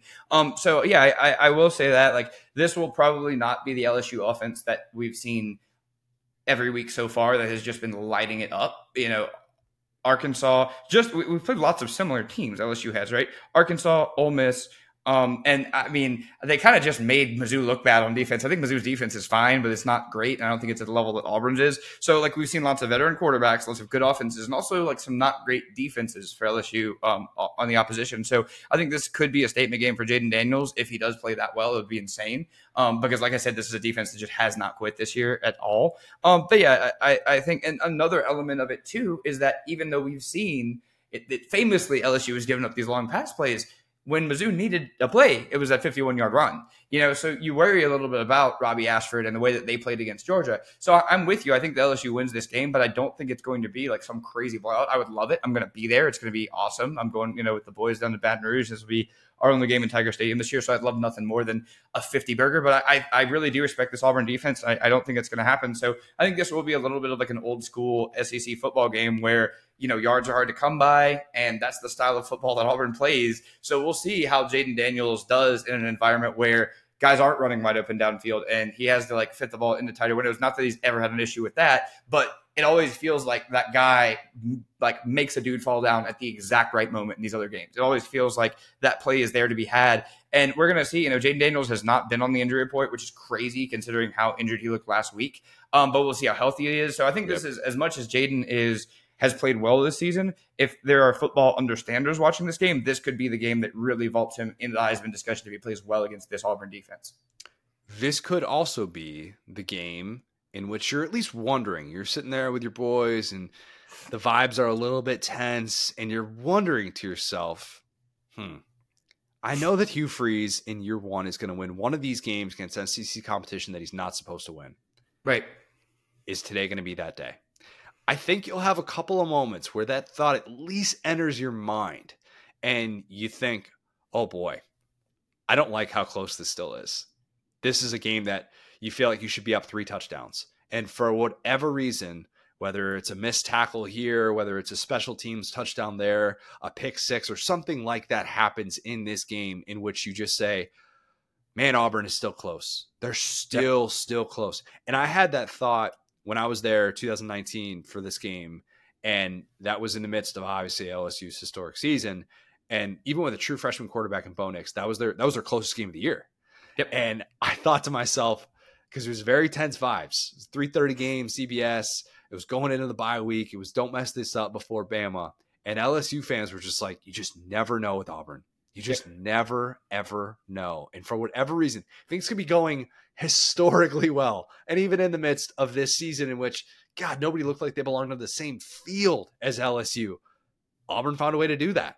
And obviously, a very different regime. And maybe that's not fair logic to apply to this. But I just had this sneaky suspicion. I didn't think that earlier in the week. And then the more I thought about this game and the way that this always goes, I just kept coming back to that. So, yeah, I do think this ends up being a good one. Tiger Bowl is just it's must see. It is must see. I don't think a lot of people outside of the SEC give a crap about it. They should. They should turn it they on should. Saturday night. Yeah, I mean, I was listening to Moscona and you saying this is his favorite LSU rivalry. And if you think about, you know, the coaches that have been there, the players that have been there, like two really two programs that have been at similar places, which is, you know, hate to say it out loud, Alabama is kind of like the big dog, and these two programs have been kind of pushing Alabama up through the last 10, 15 years. Um, and they are kind of, there's a pecking order, right? And there was for at least, you know, eight to 10 there where it was like uh, Gus and Les Miles there. It was like, no, no, we're going to win eight to 10 games. We're going to play hard defense. And this was a game that could have gone either way. It's not like, oh, you know, we're going to play back then. Okay, back then Mississippi State, Ole Miss, not that way anymore. But okay, we're going to walk over those teams, but we have to really worry about Auburn because that could be, you know, it could turn into a New Year's Six Bowl of a season or like more of a Capital One Bowl style season. So yeah, I, I think that like this rivalry is hopefully getting back to that. I mean, we have Hugh Freeze and Brian Kelly now. I mean, that's a heck of a matchup. Two coaches that have never played against each other, which is a pretty wild little mm. stat. Um, but yeah, and, and you know, two weird coaching trees. I'm not going to do this. I was randomly, as I often do, 2 a.m. reading about uh, Coach O at Ole Miss, and it was like back when Hugh Freeze was like a GA basically, or like a, a PR staffer for Coach O at Ole Miss, and it's just crazy to see Hugh Freeze's kind of rise, and the fact that he doesn't really come off of a typical coaching tree. So he has a lot of those where, where it's like, oh, I don't know who you're like grandfather of your coaching tree is because you're Hugh Freeze. You're this other unworldly entity that's just kind of come up out of nowhere. So I think that's what makes him so interesting and so unique. Um, so yeah, I think this is going to be a really, really good game. And like I said, it's it's it's going to be both both fronts. Like get your popcorn because it's going to be even on both sides. For the sake of your entertainment and LSU fans everywhere, I hope Eugene Asante does not smash Jayden Daniels' ribs into smithereens. I hope that just a healthy Jayden Daniels is all I ask for. Even if it just give me a healthy Jayden Daniels because he's so special, man. He is. Lock of the week. Let's do it. Um, Oklahoma took care of business for me last week. Appreciate that. They put on this. Uh, if you if you saw it on social media, they had a post game video with all the people picking against them. Yep. In my opinion, I think they need to kind of raise their standards of who they consider a doubter with a respected voice in this industry, and not just a guy who yells hot takes without actually watching football. But that's just my opinion. Uh, we don't need to get into who specifically that is we're back to three and three. We're back to three and three this week. A little bit of a madhouse action on the lock of the week. You know, we're really starting to get into form here. I, don't, I don't really like that. Don't like where you're going with that. Uh, we're getting over 500. I can feel it. How are we going to do that? We're going to turn to Eugene Chizik. Oh boy, haven't done it. Haven't done it all year. Been kind of not wanting to jinx my guy. Heels are three and a half point favorites at home against Miami. Fresh off that very bizarre loss, UNC doesn't need Mario Cristobal to black out in order to put this one away. I think they don't necessarily need the benefit of a coach who doesn't understand how kneel downs work. If Haynes yep. King can do that to the Miami secondary, so can Drake Maye. All this defensive improvement that we have seen I saved the receipts. I saved the receipts. All of these people saying Chizik's one and done. He's past his prime. What a disastrous hire for Mack Brown. My man has that group playing at such a high level right now. They allowed a 27 to 9 TD to INT ratio last year. This year, UNC, under that same Gene Chizik, 2 to 7 TD to INT ratio through five games. Both of those passing touchdowns came against App State, who might just have UNC's number. And everybody wants to talk about, oh, if you're allowing a million points to App State, then that means that you're a terrible defense. Maybe App State's just incredible. All right. Let's just back off. Find a new slant. yeah. Some are saying the UNC defense is the most improved unit in the country. Some are saying that. Maybe they should be saying that. I am saying UNC covers minus three and a half they continue to be the least talked about undefeated Power Five team. Heels.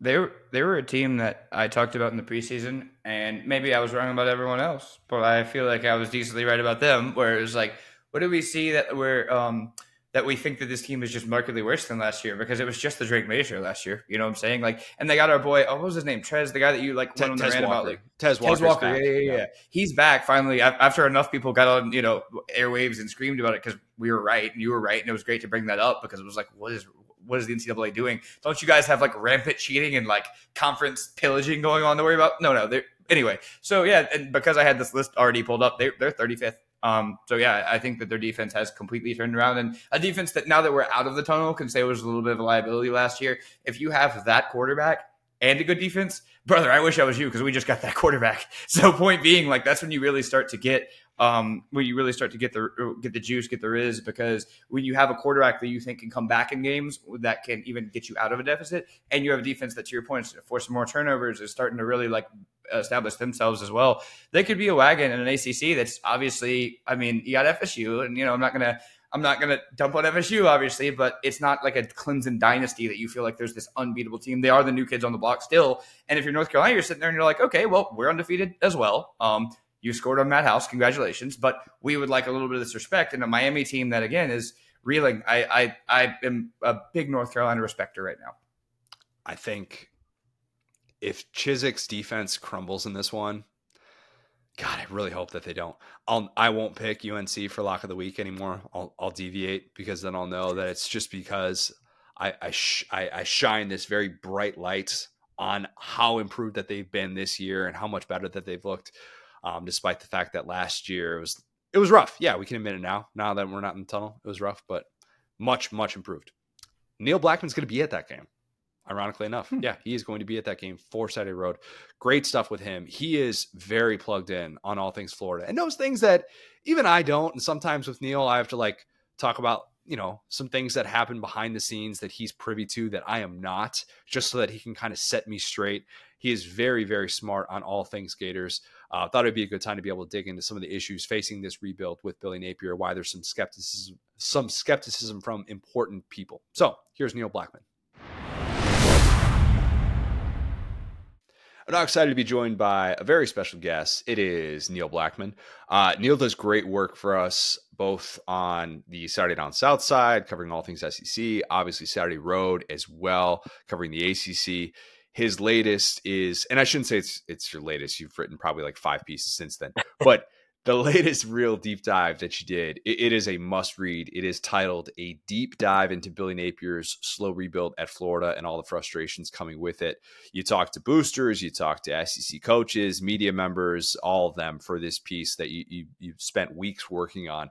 Best part of the story, in my opinion, was the early Four Rivers reference. A little bit biased on that one. Uh, if you know, you know. Uh, Neil, take us take us kind of what went into the motivation and the execution uh, of wanting to write something like this that a lot of people um, look you had a lot of people in this story that didn't want to be referenced by name and, and, i think there are a lot of people that will look at that and say oh it's an anonymous source. Why wouldn't they go on the record? But just kind of take us into the, the reporting process of that.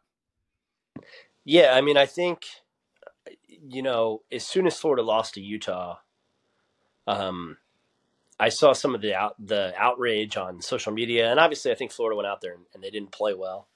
Um, but in this day and age, as you well know, you can't really tweet like, "Well, no one plays well at Utah" without getting, you know, hacked at with Twitter saws. Uh, so I saw the outrage and I kind of thought, you know, I'm not personally convinced either direction on Billy Napier right now. Uh, you know, I know uh, our guy Chris Wright is is out already, right? Like he's made that pretty clear. I'm out on him. I don't think he knows what he's doing. I, I just kind of feel like it's still too early to tell. And I wanted to do st- storytelling where I could talk to people that, you know, may feel the same way I do, like they're not sure, and then just sort of identify what they feel like needs to change. And I felt like the best way to do that would be to talk to football people and oftentimes to talk to coaches who are you're competing against. They're not going to go on the record and like say, you know, hey, this is Lane Kiffin, and here's what I think about. Well, I, that's a terrible example. Lane might have been the one guy who would be like, "Yeah, sure, you could." Um, but like, if I talk to Clark Lea he's not going to say, um, you know, yeah, I don't know why Billy's calling his own plays. That's ridiculous, right? But if I say, "Hey, I'll grant you non non anonymity," I can't say that word either, so you're good. There. I don't. Yeah. Uh, um, if if I allow you to to just be anonymous, um, you know maybe you can uh, maybe you can speak more freely and they were willing to do that and then in terms of i talked to three different boosters for the piece um, each of whom have given over a million dollars to the university of florida um, and so when i did that i figured well you know anybody that really wants to know is going to be able to figure it out probably because um, that's a that's a relatively small list of people um, but I wanted to know where their heads were at because they've had to pay. Florida just stopped paying Will Muschamp a couple years ago. Um, so, you know, how many times can you change? And one thing that stuck with me uh, very early in doing the reporting and, and realizing it was a good idea for the piece was one of these boosters, and this didn't even get into the piece. It was just, you know, on my list of quotes that I ended up having. And he said, look, you know, Alabama had five coaches in what 12 years prior to Nick Saban's arrival. But one of those guys won a national title, and they won the SEC seven years before Saban got there. And he said, to me, I don't know if Florida fans, whether it's cognitive dissonance, they just don't want to process it, or um, whether it's just kind of gotten lost in the close but no cigar Mullen era years, um, especially the 2019, which had no business losing to that Georgia team uh, that they lost to and won the Orange Bowl pretty convincingly. Um, I thought was certainly a playoff caliber team, right? I mean that they don't want to admit that it's been since 2008 that they won the, the SEC. They don't want to admit that their last really great team, that Orange Bowl team was great. But other than that, it was 2009 when Tebow was the quarterback. Um, and then the 2012 team that won 11 games, but they won 11 games winning a bunch of one score games with no offense um, and a lot of smoke and mirrors, really. So I think, you know, and certainly a stacked roster, but a lot of smoke and mirrors on the field. And so I think it was just important to tell that piece of the story that this isn't. Florida isn't really in the position to do the Kirby smart, fast rebuild. They weren't in the position um, to do some of the quick flips that we've seen and grown accustomed to. And then the other last question, sort of long-winded answer, Connor, is I'm starting to wonder how how how frequent is the quick flip going to be nowadays? I mean, and I point at Southern Cal, right? Like I think Southern Cal and LSU were great examples. They hired a, two guys that were interested in the Florida job. Scott Stricklin went in another direction and kind of staked his career at Florida on it, I think, based on the conversations I had. But you know, is is that Lincoln Riley defense going to be good enough to get them to the playoff? And then LSU's not going to go to the playoff. Um, and you know, how many games are they going to lose this year in year two with with a better roster than Florida? So, you know, maybe the days of the Kirby Smart, Urban Meyer, Nick Saban quick flip are actually done. Um, and so that kind of spurred on some of this reporting. Yeah, it's it's a perfectly fair point to bring up because Michigan State is another program that comes to mind where everybody was praising Mel Tucker for his quick flip, and now obviously that thing went down in in flames, albeit for off the field reasons. But they were still heading in the wrong direction. If you look at some of the outgoing talent that they lost via the transfer portal, you're like, all right, well, what what do they really get by by having that quick flip? And it's really hard to be able to to sustain, despite obviously the need to to meet some of those expectations What vibe did you get from boosters about that buyout? Because there are too many people that have spoken about it that think that Florida will just be willing to pay $31 million to Billy Napier at the end of year two and not think twice about it. So it was that was that was super interesting. I thought, um, you know, when I asked them if they'd be willing, if they were tired of writing checks, that was the one time they pushed back. Like there was a lot of, hey, you know, you don't understand the depths of not you, but the universal you, not Neil Blackmon you. Um, you know, I think people don't understand the depths of of the mess that he inherited. Um, people look at the talent composite. You know, one guy said, I think he, he was like top 15 in the talent composite, and they thought, oh, well, he should clearly win with that roster and Anthony Richardson. And it's like, well, you know, it doesn't take too much peeling back of the onion to realize the talent composite is a little deceptive in in the context of Florida. Um, you know, certainly their their 22 starters were pretty darn good last year. Um, and if anything happened to those guys, then it wasn't as pretty, right? Um, and I think their kind of view of it was we would really like to get it right because we're all successful in business and one of the keys to our business models has been stability. Um, if you're constantly firing your CEO, maybe you can have short burst success, uh, these quick flips, but maybe you can't. That said, you know, they're like, well, I don't think we're ever going to be tired of writing checks to the University of Florida. If that were the case, we would have stopped a while ago. We would have, we would have said no. You know, let's not pay Will Muschamp this much not to coach us. Let's not pay Charlie Weis this much not to be our offensive coordinator. Let's not pay, um, you know, whatever Dan Mullen is making to to still live in Gainesville and go on TV and make fun of Florida.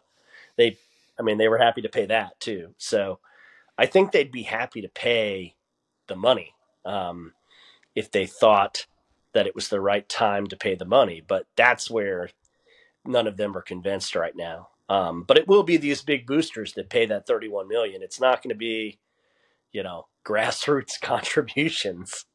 Um, so, you know, it's really about what those guys are willing to pay.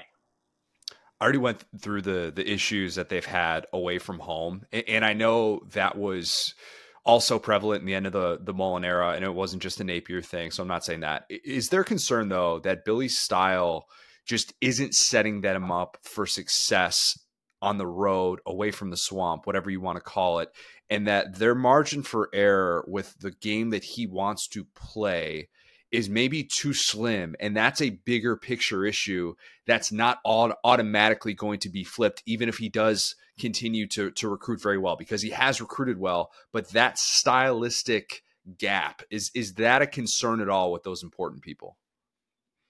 It was with the coaches. The coaches that i talked to almost universally said the biggest thing he needs to do is stop calling his own plays they need a different scheme offensively because um, and I thought the one there was one coordinator who's active who had a he said it's not a bad scheme. Like he got irritated when he would, you know, I asked, is it a bad scheme? And he goes, the people who are saying it's a bad scheme are wrong. He's like, it's a West Coast offense. It's a good scheme.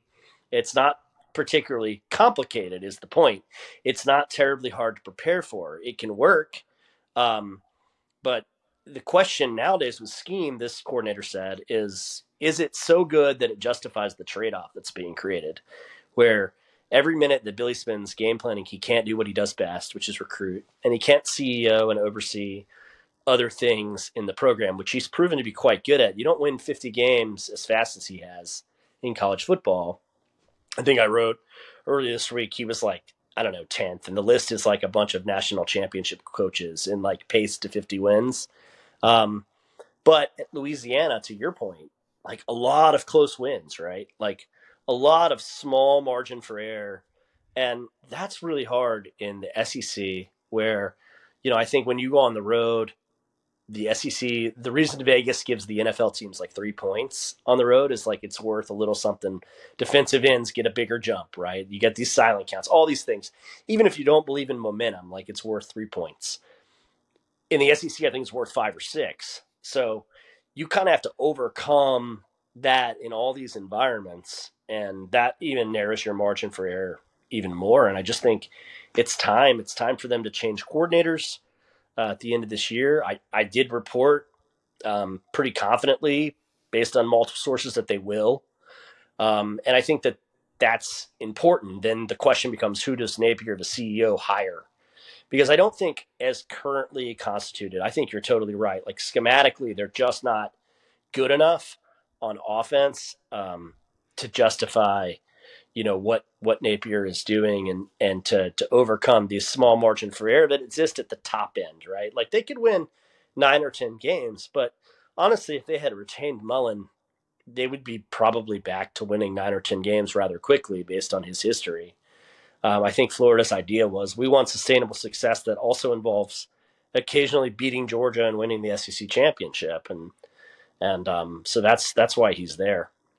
Seeing that Spurrier quote that made the rounds, and I can't remember where he originally said that, but um, eh, it was that, that's pretty telling that Spurrier is saying, well, look around the SEC. You know, look at what Eli Drinkwitz did at Mizzou. Look at what Jimbo Fisher did at A and M in bringing in an offensive play caller.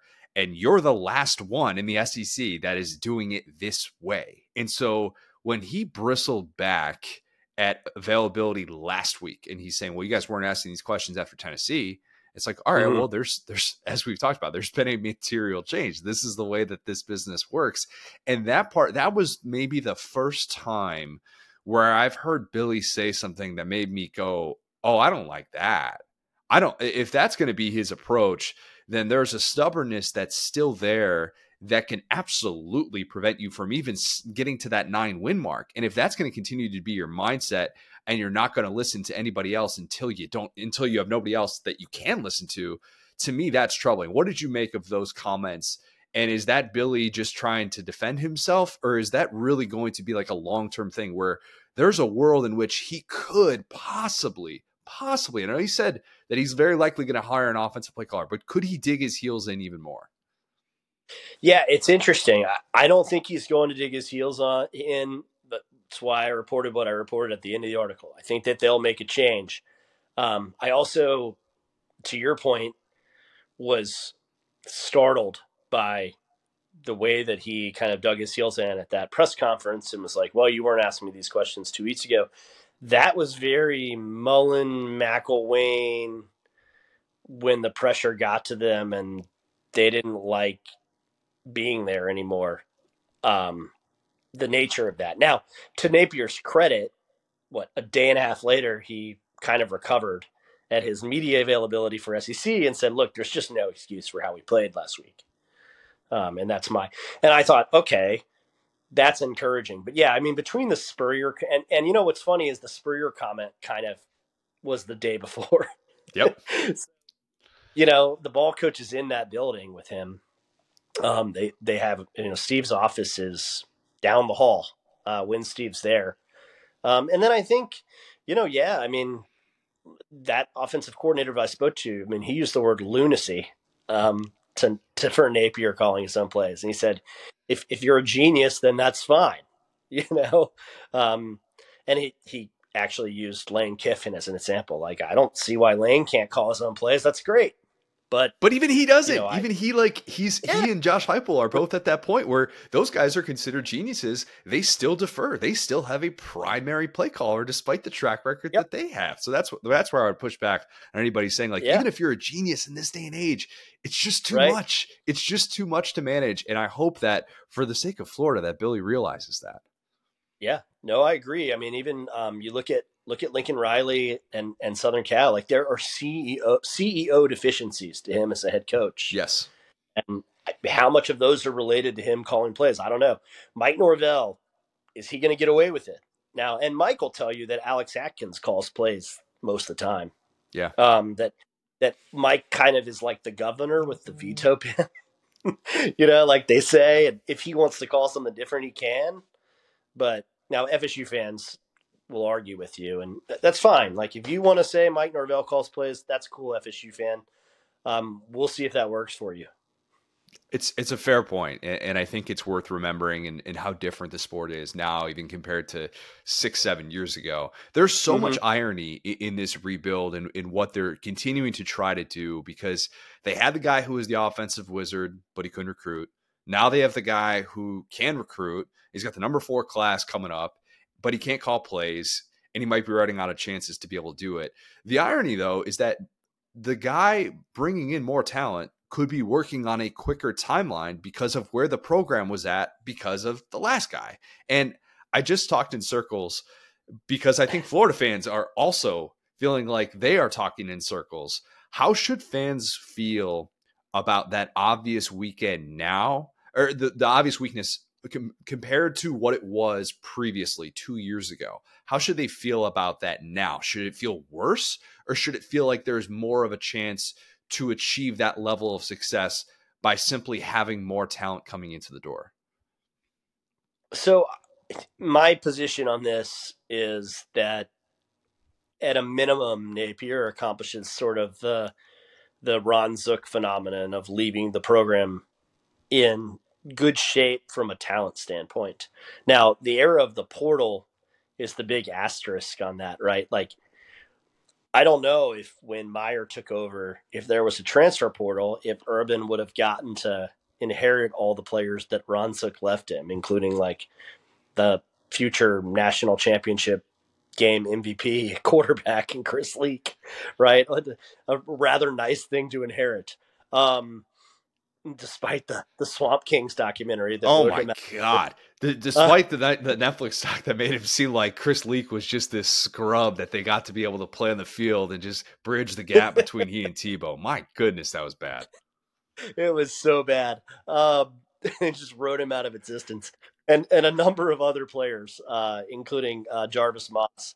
You know, other guys that that Florida kind of just had waiting in the wings when um when our man Urban showed up. You know, who knows how many of these kids leave because they they committed to play for Napier and the staff. I don't know. That's a fair question, but you have to feel better about it in the sense that I just spoke about, which is, look, Florida a year ago goes six and seven. Um, they had Anthony Richardson playing hurt a lot of the year and also figuring out how to play quarterback. Um, and I think that combination sort of squandered what was an elite offensive line, right? A, a national, like a Joe Moore Award semifinalist line, very good, um, with an All American on it.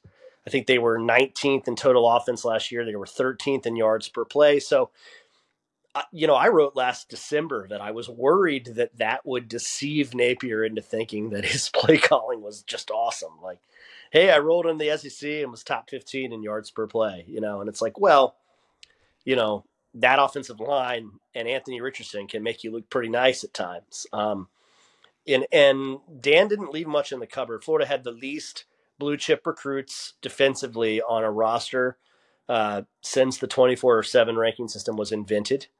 Um, that will not be the case if Napier is dismissed after three seasons, right? Um, right now, Florida has 21 of the 24 spots on the two deep where there is at least one freshman or sophomore. Um, so they're the youngest team in the SEC in terms of who's playing. Um, and there's only one senior on that two deep. Uh, so I think that they'll be okay if they move on in a year. Um, but based on the conversations I had, you know, I think these boosters are certainly very hopeful that that won't be necessary. Now, if you look at Florida's schedule, the back half of this season, and then into next season, it's going to be difficult for Napier to weather that with the mm-hmm. noise. And that was the last piece of the article, Connor, was social media in these sort of current era echo chambers. Um, that get going and how just how hard it is to stop that snowball once it once it starts. Last one for you, and you kind of just spoke on it, but uh, how, how do you think this finishes out this season? Um, because Saturday against South Carolina, it feels so massive knowing what awaits, knowing that Georgia, LSU, Florida State, those games are still on the schedule. How do you think this plays out? Do you have a record prediction based on what you've seen from Florida so far? Yeah, look, if LSU were coming to Gainesville the way that this young defense has played, um, and and as horrible as LSU is defensively, particularly at stopping the run, like I would think maybe Florida has a chance to steal that game. I don't think that that's the case because they have to go to Tiger Stadium, and I don't really care what time the game is. I just think, um, you know, there's nothing we've seen from Graham Mertz that says he can go out and win a game forty to thirty-five. Uh, and that's not a knock on Graham Mertz, by the way. I've been saying that in my articles. Like, it is not Graham Mertz's fault that he's showing that he's a really good game manager, and that's it.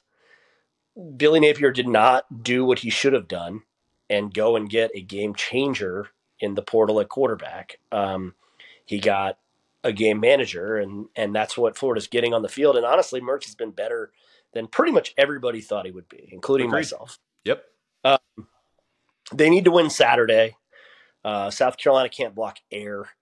I mean, their offensive line is the worst SEC offensive line I've seen in quite some time, and I've seen some Vanderbilt lines that are very bad. Uh, they gave up nine sacks and 24 pressures to North Carolina. Uh, you know, I, I, know Spencer Rattler is really tough, and hats off to that kid, man. He he is showing himself to be an NFL type dude. Uh, but the Gamecocks can't run the ball. Florida has studs all over the field on defense for the first time in a while. Like you watch their linebackers, and it looks like Florida linebackers for the first time in what five, six years, where they're fast, they move sideline to sideline. So if the Gators can run the ball at all, I think they've got a chance to win Saturday, and they need to if they want to go to a bowl game. They'll they'll beat Arkansas in the swamp. That Arkansas team is not equipped to beat them in Gainesville. Um, and then the Florida State game will be fascinating. You know, which we don't. FSU's been very inconsistent from quarter to quarter this season. So, which Seminoles team shows up now? If FSU's eleven and zero oh when they get to Gainesville, you know, logic suggests that Florida State will find a way to win that game. Um, so I'm leaning towards towards five and seven or six and six, with this game being, as you mentioned, the huge coin flip. Um, because I just, you know, unfortunately for Florida, they have to go to Missouri, and I don't see Missouri losing to them in in Como. Um, not the way that Missouri, especially on the offensive line, is just so physical and good. I think that's a perfectly fair assessment. Yeah, nothing wrong with that at all. Neil, uh, great stuff, man. We'll uh, we'll do this again real soon. Appreciate it. Hey, appreciate you, Connor. Thanks. Lad of the week, Will. Um, you want to start or should I start? Um, I can go ahead and start. This one's going to be a pretty obvious. It's almost a walkover. It's going to be Jayden Daniels after we saw out of what we Homer. saw out of him. What Homer? yeah, I mean, it's honestly, man. If if not for this specific quarterback, being an LSU fan would be horrible right now. It would be the worst thing in the world. Um, him and Joe Burrow put them off to the side. Any other quarterback in LSU history right now, this would be a disaster lost season. Um, but what he did last week, coming back from the injury on the road against the Mizzou team that at the time, you know, they, it was a back and forth game, and they very much could have won that game. Um, and as much as I talked about the play calling, it really was the ability of Jayden Daniels to go down and score twice after the defense just completely fell asleep when they needed to stop yet again. Um, but the thing that's crazy is, you know, looking at his improvement from last year. Um, and I'll do a little bit of a Mike Denbrock thing. I was talking about him the other day as it concerns like uh, Spencer um, Desmond Ridder, sorry, and the offense that they had at Cincinnati. And I actually was pretty happy with this hire whenever it was made. I was definitely in a minority, and I understand why because he had struggled so much and had basically been exiled from Notre Dame to Cincinnati, Brian Kelly's old stop. It was kind of like a okay, you go to the kids' table at Cincinnati, figure it out. And obviously, he led that offense to prolific things with Desmond Ridder. And you saw kind of a Desmond Ridder esque player last year in, in Jayden Daniels, but this year it's been completely different. The issue, the whole point of that offense is to not turn the ball over. And therefore, you do not take risks. There's a shot plays quote again, James Franklin.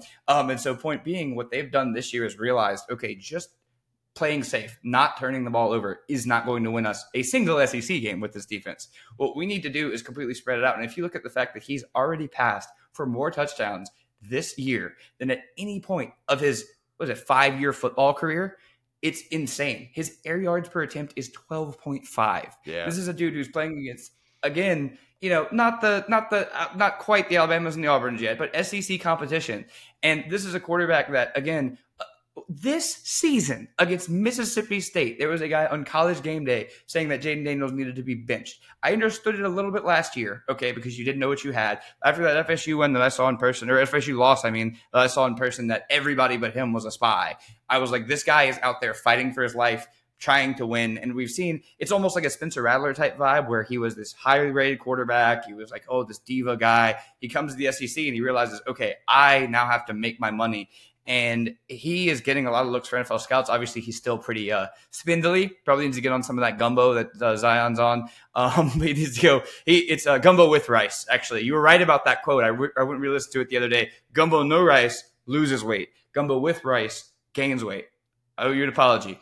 Um, so he needs to get the gumbo with rice because he's still like 180 pounds somehow. It's insane. But anyway, all I'm saying with that is that to be a risk averse quarterback um, and change to a gunslinger to be a being a guy who is a diva and go to a guy who has take some of the most ridiculous cartoonish hits in the world and to get up and just get right back up and not cry, not pout, do all that. I think he's grown up a lot as a leader and as a person. It's been really, really cool to see. And regardless of like what's happened in this season, I think that that Mizzou game kind of cemented the kind of player he is playing through the injury. So yeah, I just want to give him his flowers now. In that you know, I don't necessarily think he's going to win the Heisman. I think this team is too flawed to win enough games. I don't think he's going to win the West. Um, but that's not his fault. And I think that he's played 120% as well to do that. And this is the first LSU team, maybe outside of 2013, that I can think of where I'm like, wow, we're really letting the offense down. Um, so it's it's a tough tough position to be in. But I think that if we have a shot to do anything, it's because of this guy specifically. So I, it's, it's super cool.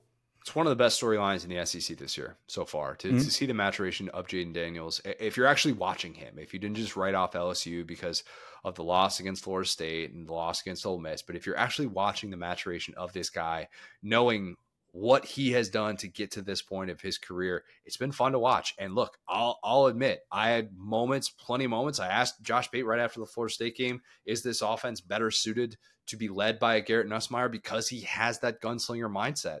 And when Stanford Steve, that's who you're referencing, who called him out on college game day by saying mm-hmm. Garrett Nussmeier could go into this game midway through if they're losing to Mississippi State or something like that. I'll admit that there is a part of me that is still really intrigued by the player that Garrett Nussmeier is and the offense that I thought LSU could have with him. They just have it with Jayden Daniels though, and they have it in a more versatile way. It won't be better way. than this. I'm here to it tell you right now. It, it won't. won't. This is the You're, best. So spoiled right now. If you're rooting for change, you're ridiculous. Yes, you're, you're exactly right because he is doing everything that we thought. Oh man, like what if what if they could really tap into this and what if they really were able to to to have this this group of receivers test everybody in, on the outside what if they could truly find that guy and they have it and Jayden is that guy, and he also gives you the rushing ability and the toughness. I will never question after seeing what he went through. I know we've talked about him a lot. There are probably people that are sick of hearing about him. They're like, hey, he's on a two loss team. Who really cares? There are other quarterbacks you need to give flowers to. Now, giving flowers to Jay Daniels is perfectly fine. There's nothing wrong with that. And and I'll say this too, Carson Beck as well. I think he's playing his yeah. butt off. He is a guy that I doubted, um, just because I think Vandagriff looks cool and I'm stupid. So I, I, I really like. I, I watched you know the South Carolina game in person, and part of that is new offensive coordinator and Mike Bobo, who I think probably shares more of the blame than he has. But I, I, really, it's been really cool to see Carson Beck do what he's done at the end of that Auburn game throughout the entirety of that Kentucky game, brother. I mean, he was unstoppable. And so, yeah, it, it's there's a couple of guys in the SEC that have really like changed the narrative that way, and I think I think that's really cool. And, and the sky's the limit for Georgia, obviously, because they now have almost almost gotten back to where they were offensively last year. And by the way, Carson Beck doesn't need to be part of the Heisman conversation to be still considered a really good quarterback because yeah. I think statistically, a guy that's got 12 touchdowns in the midway point of the season probably not going to be in that conversation. I realized we talked about this kind of exact same thing with Stetson Bennett last year and the lack yeah. of, you know, the cumulative numbers. But then if you broke down what it looked like against top 25 competition, maybe there's a world in which Carson Beck follows that. I don't necessarily think he will, but he's been awesome. He's been really, really good. I never sold my Carson Beck stock, still have all that. I thought about it, but I didn't sell it. And, and, also, Brock Bowers needs those flowers. He needs to go to New York because he completely deserves it. So, zero Heisman votes for Carson Beck this year. Let's pile all of those into yep. Brock Bowers, and then Carson Beck will be around. Like, he'll have time to get his Heisman stuff. Brock Bowers will never see again. Nothing wrong with that. In any form. 100%. Yes, in any form, uh, human or not human. Lad of the week for me is Connor Bedard. We're going hockey. Yeah. Uh, don't know if we've made, don't know if we've made a lot of hockey references uh, on this. Wait, what did you say? The correct spelling of Connor. Oh yes, the correct spelling. Yeah, yeah, yeah. Um, two N's and an O. That's the only way to go. Obviously, yeah. Connor McDavid, another guy that spells his name correctly. Um, he might be the next Connor McDavid. He might be the next Sidney Crosby, who he faced opening night in his career. 18 year old gets the Blackhawks a dub. Looked awesome. Had an assist. Almost forgot his stick before the game. Was able to make it work. Look, besides the fact that this man spells his name correctly, he has totally reinvigorated a fan base that was very depressed watching the end of the Toews Kane era. And I know no people that are listening to this actually care about this. And they're like, hey, the Blackhawks won three titles in the in the 2010s. Whatever, get over it. I get it. I just think it's cool in general when we see a guy come in as a number one pick and it instantly changes the entire mood of the franchise. I mean, just instantly. New Orleans had some of that, obviously, with Zion. Bryce Harper with the Nationals, Andrew Luck with the Colts, probably a million other examples that I'm leaving out. Even Strasburg with the Nationals, that was incredible to watch when he was coming up and how highly regarded he was. On a smaller scale, Luther Burden with Mizzou and what he's done this year. Yeah. To, to feel like new things are possible offensively. It's just a fun thing to see with an 18 year old kid in one of the biggest sports markets in the US getting a chance like this, where they, if, if you are good, they will they will put you on that pedestal. They absolutely will. And so, yeah, I'm happy also selfishly that my dad, probably watching every Blackhawks game from heaven, he's got a reason to be dialed in this year. And I think about that a lot with Connor Bedard. So big things ahead for the 18 year old. Loved, loved, loved seeing that debut. My buddies, my buddies were texting about hockey yesterday. Can't tell you the last time my buddies and I were texting about hockey, but mm-hmm. yeah, it's what one player can do for you. Change, change a franchise, change the world. I love how I said Jayden Daniels and you were like Homer and you were like, now I'm the Chicago Blackhawks. Hold on. Oh yeah, no, I, I, I need. I think this is finally the year I'll get into hockey. we're finally we finally just turned into just two dudes doing a podcast. We're like, I'll tell you my favorite players. These are my favorite team. Anyway, so uh, so yeah, like I, I, think this is actually the year I get into hockey because the company that I work for, like uh, like for my day job, has got a lot of hockey rights that they're accumulating.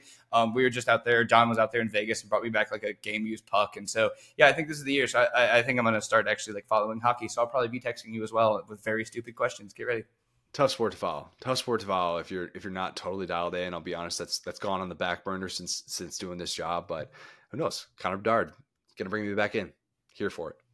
If you have not, leave us a five star review. Subscribe to our YouTube channel where you can watch every episode of the Saturday Down South podcast, which is presented by Texas Pete. Follow us on the for, the app formerly known as Twitter at the SDS Pod, at Set Down South, at CJ O'Gara, at Go So Hard. Thanks, guys. Talk soon.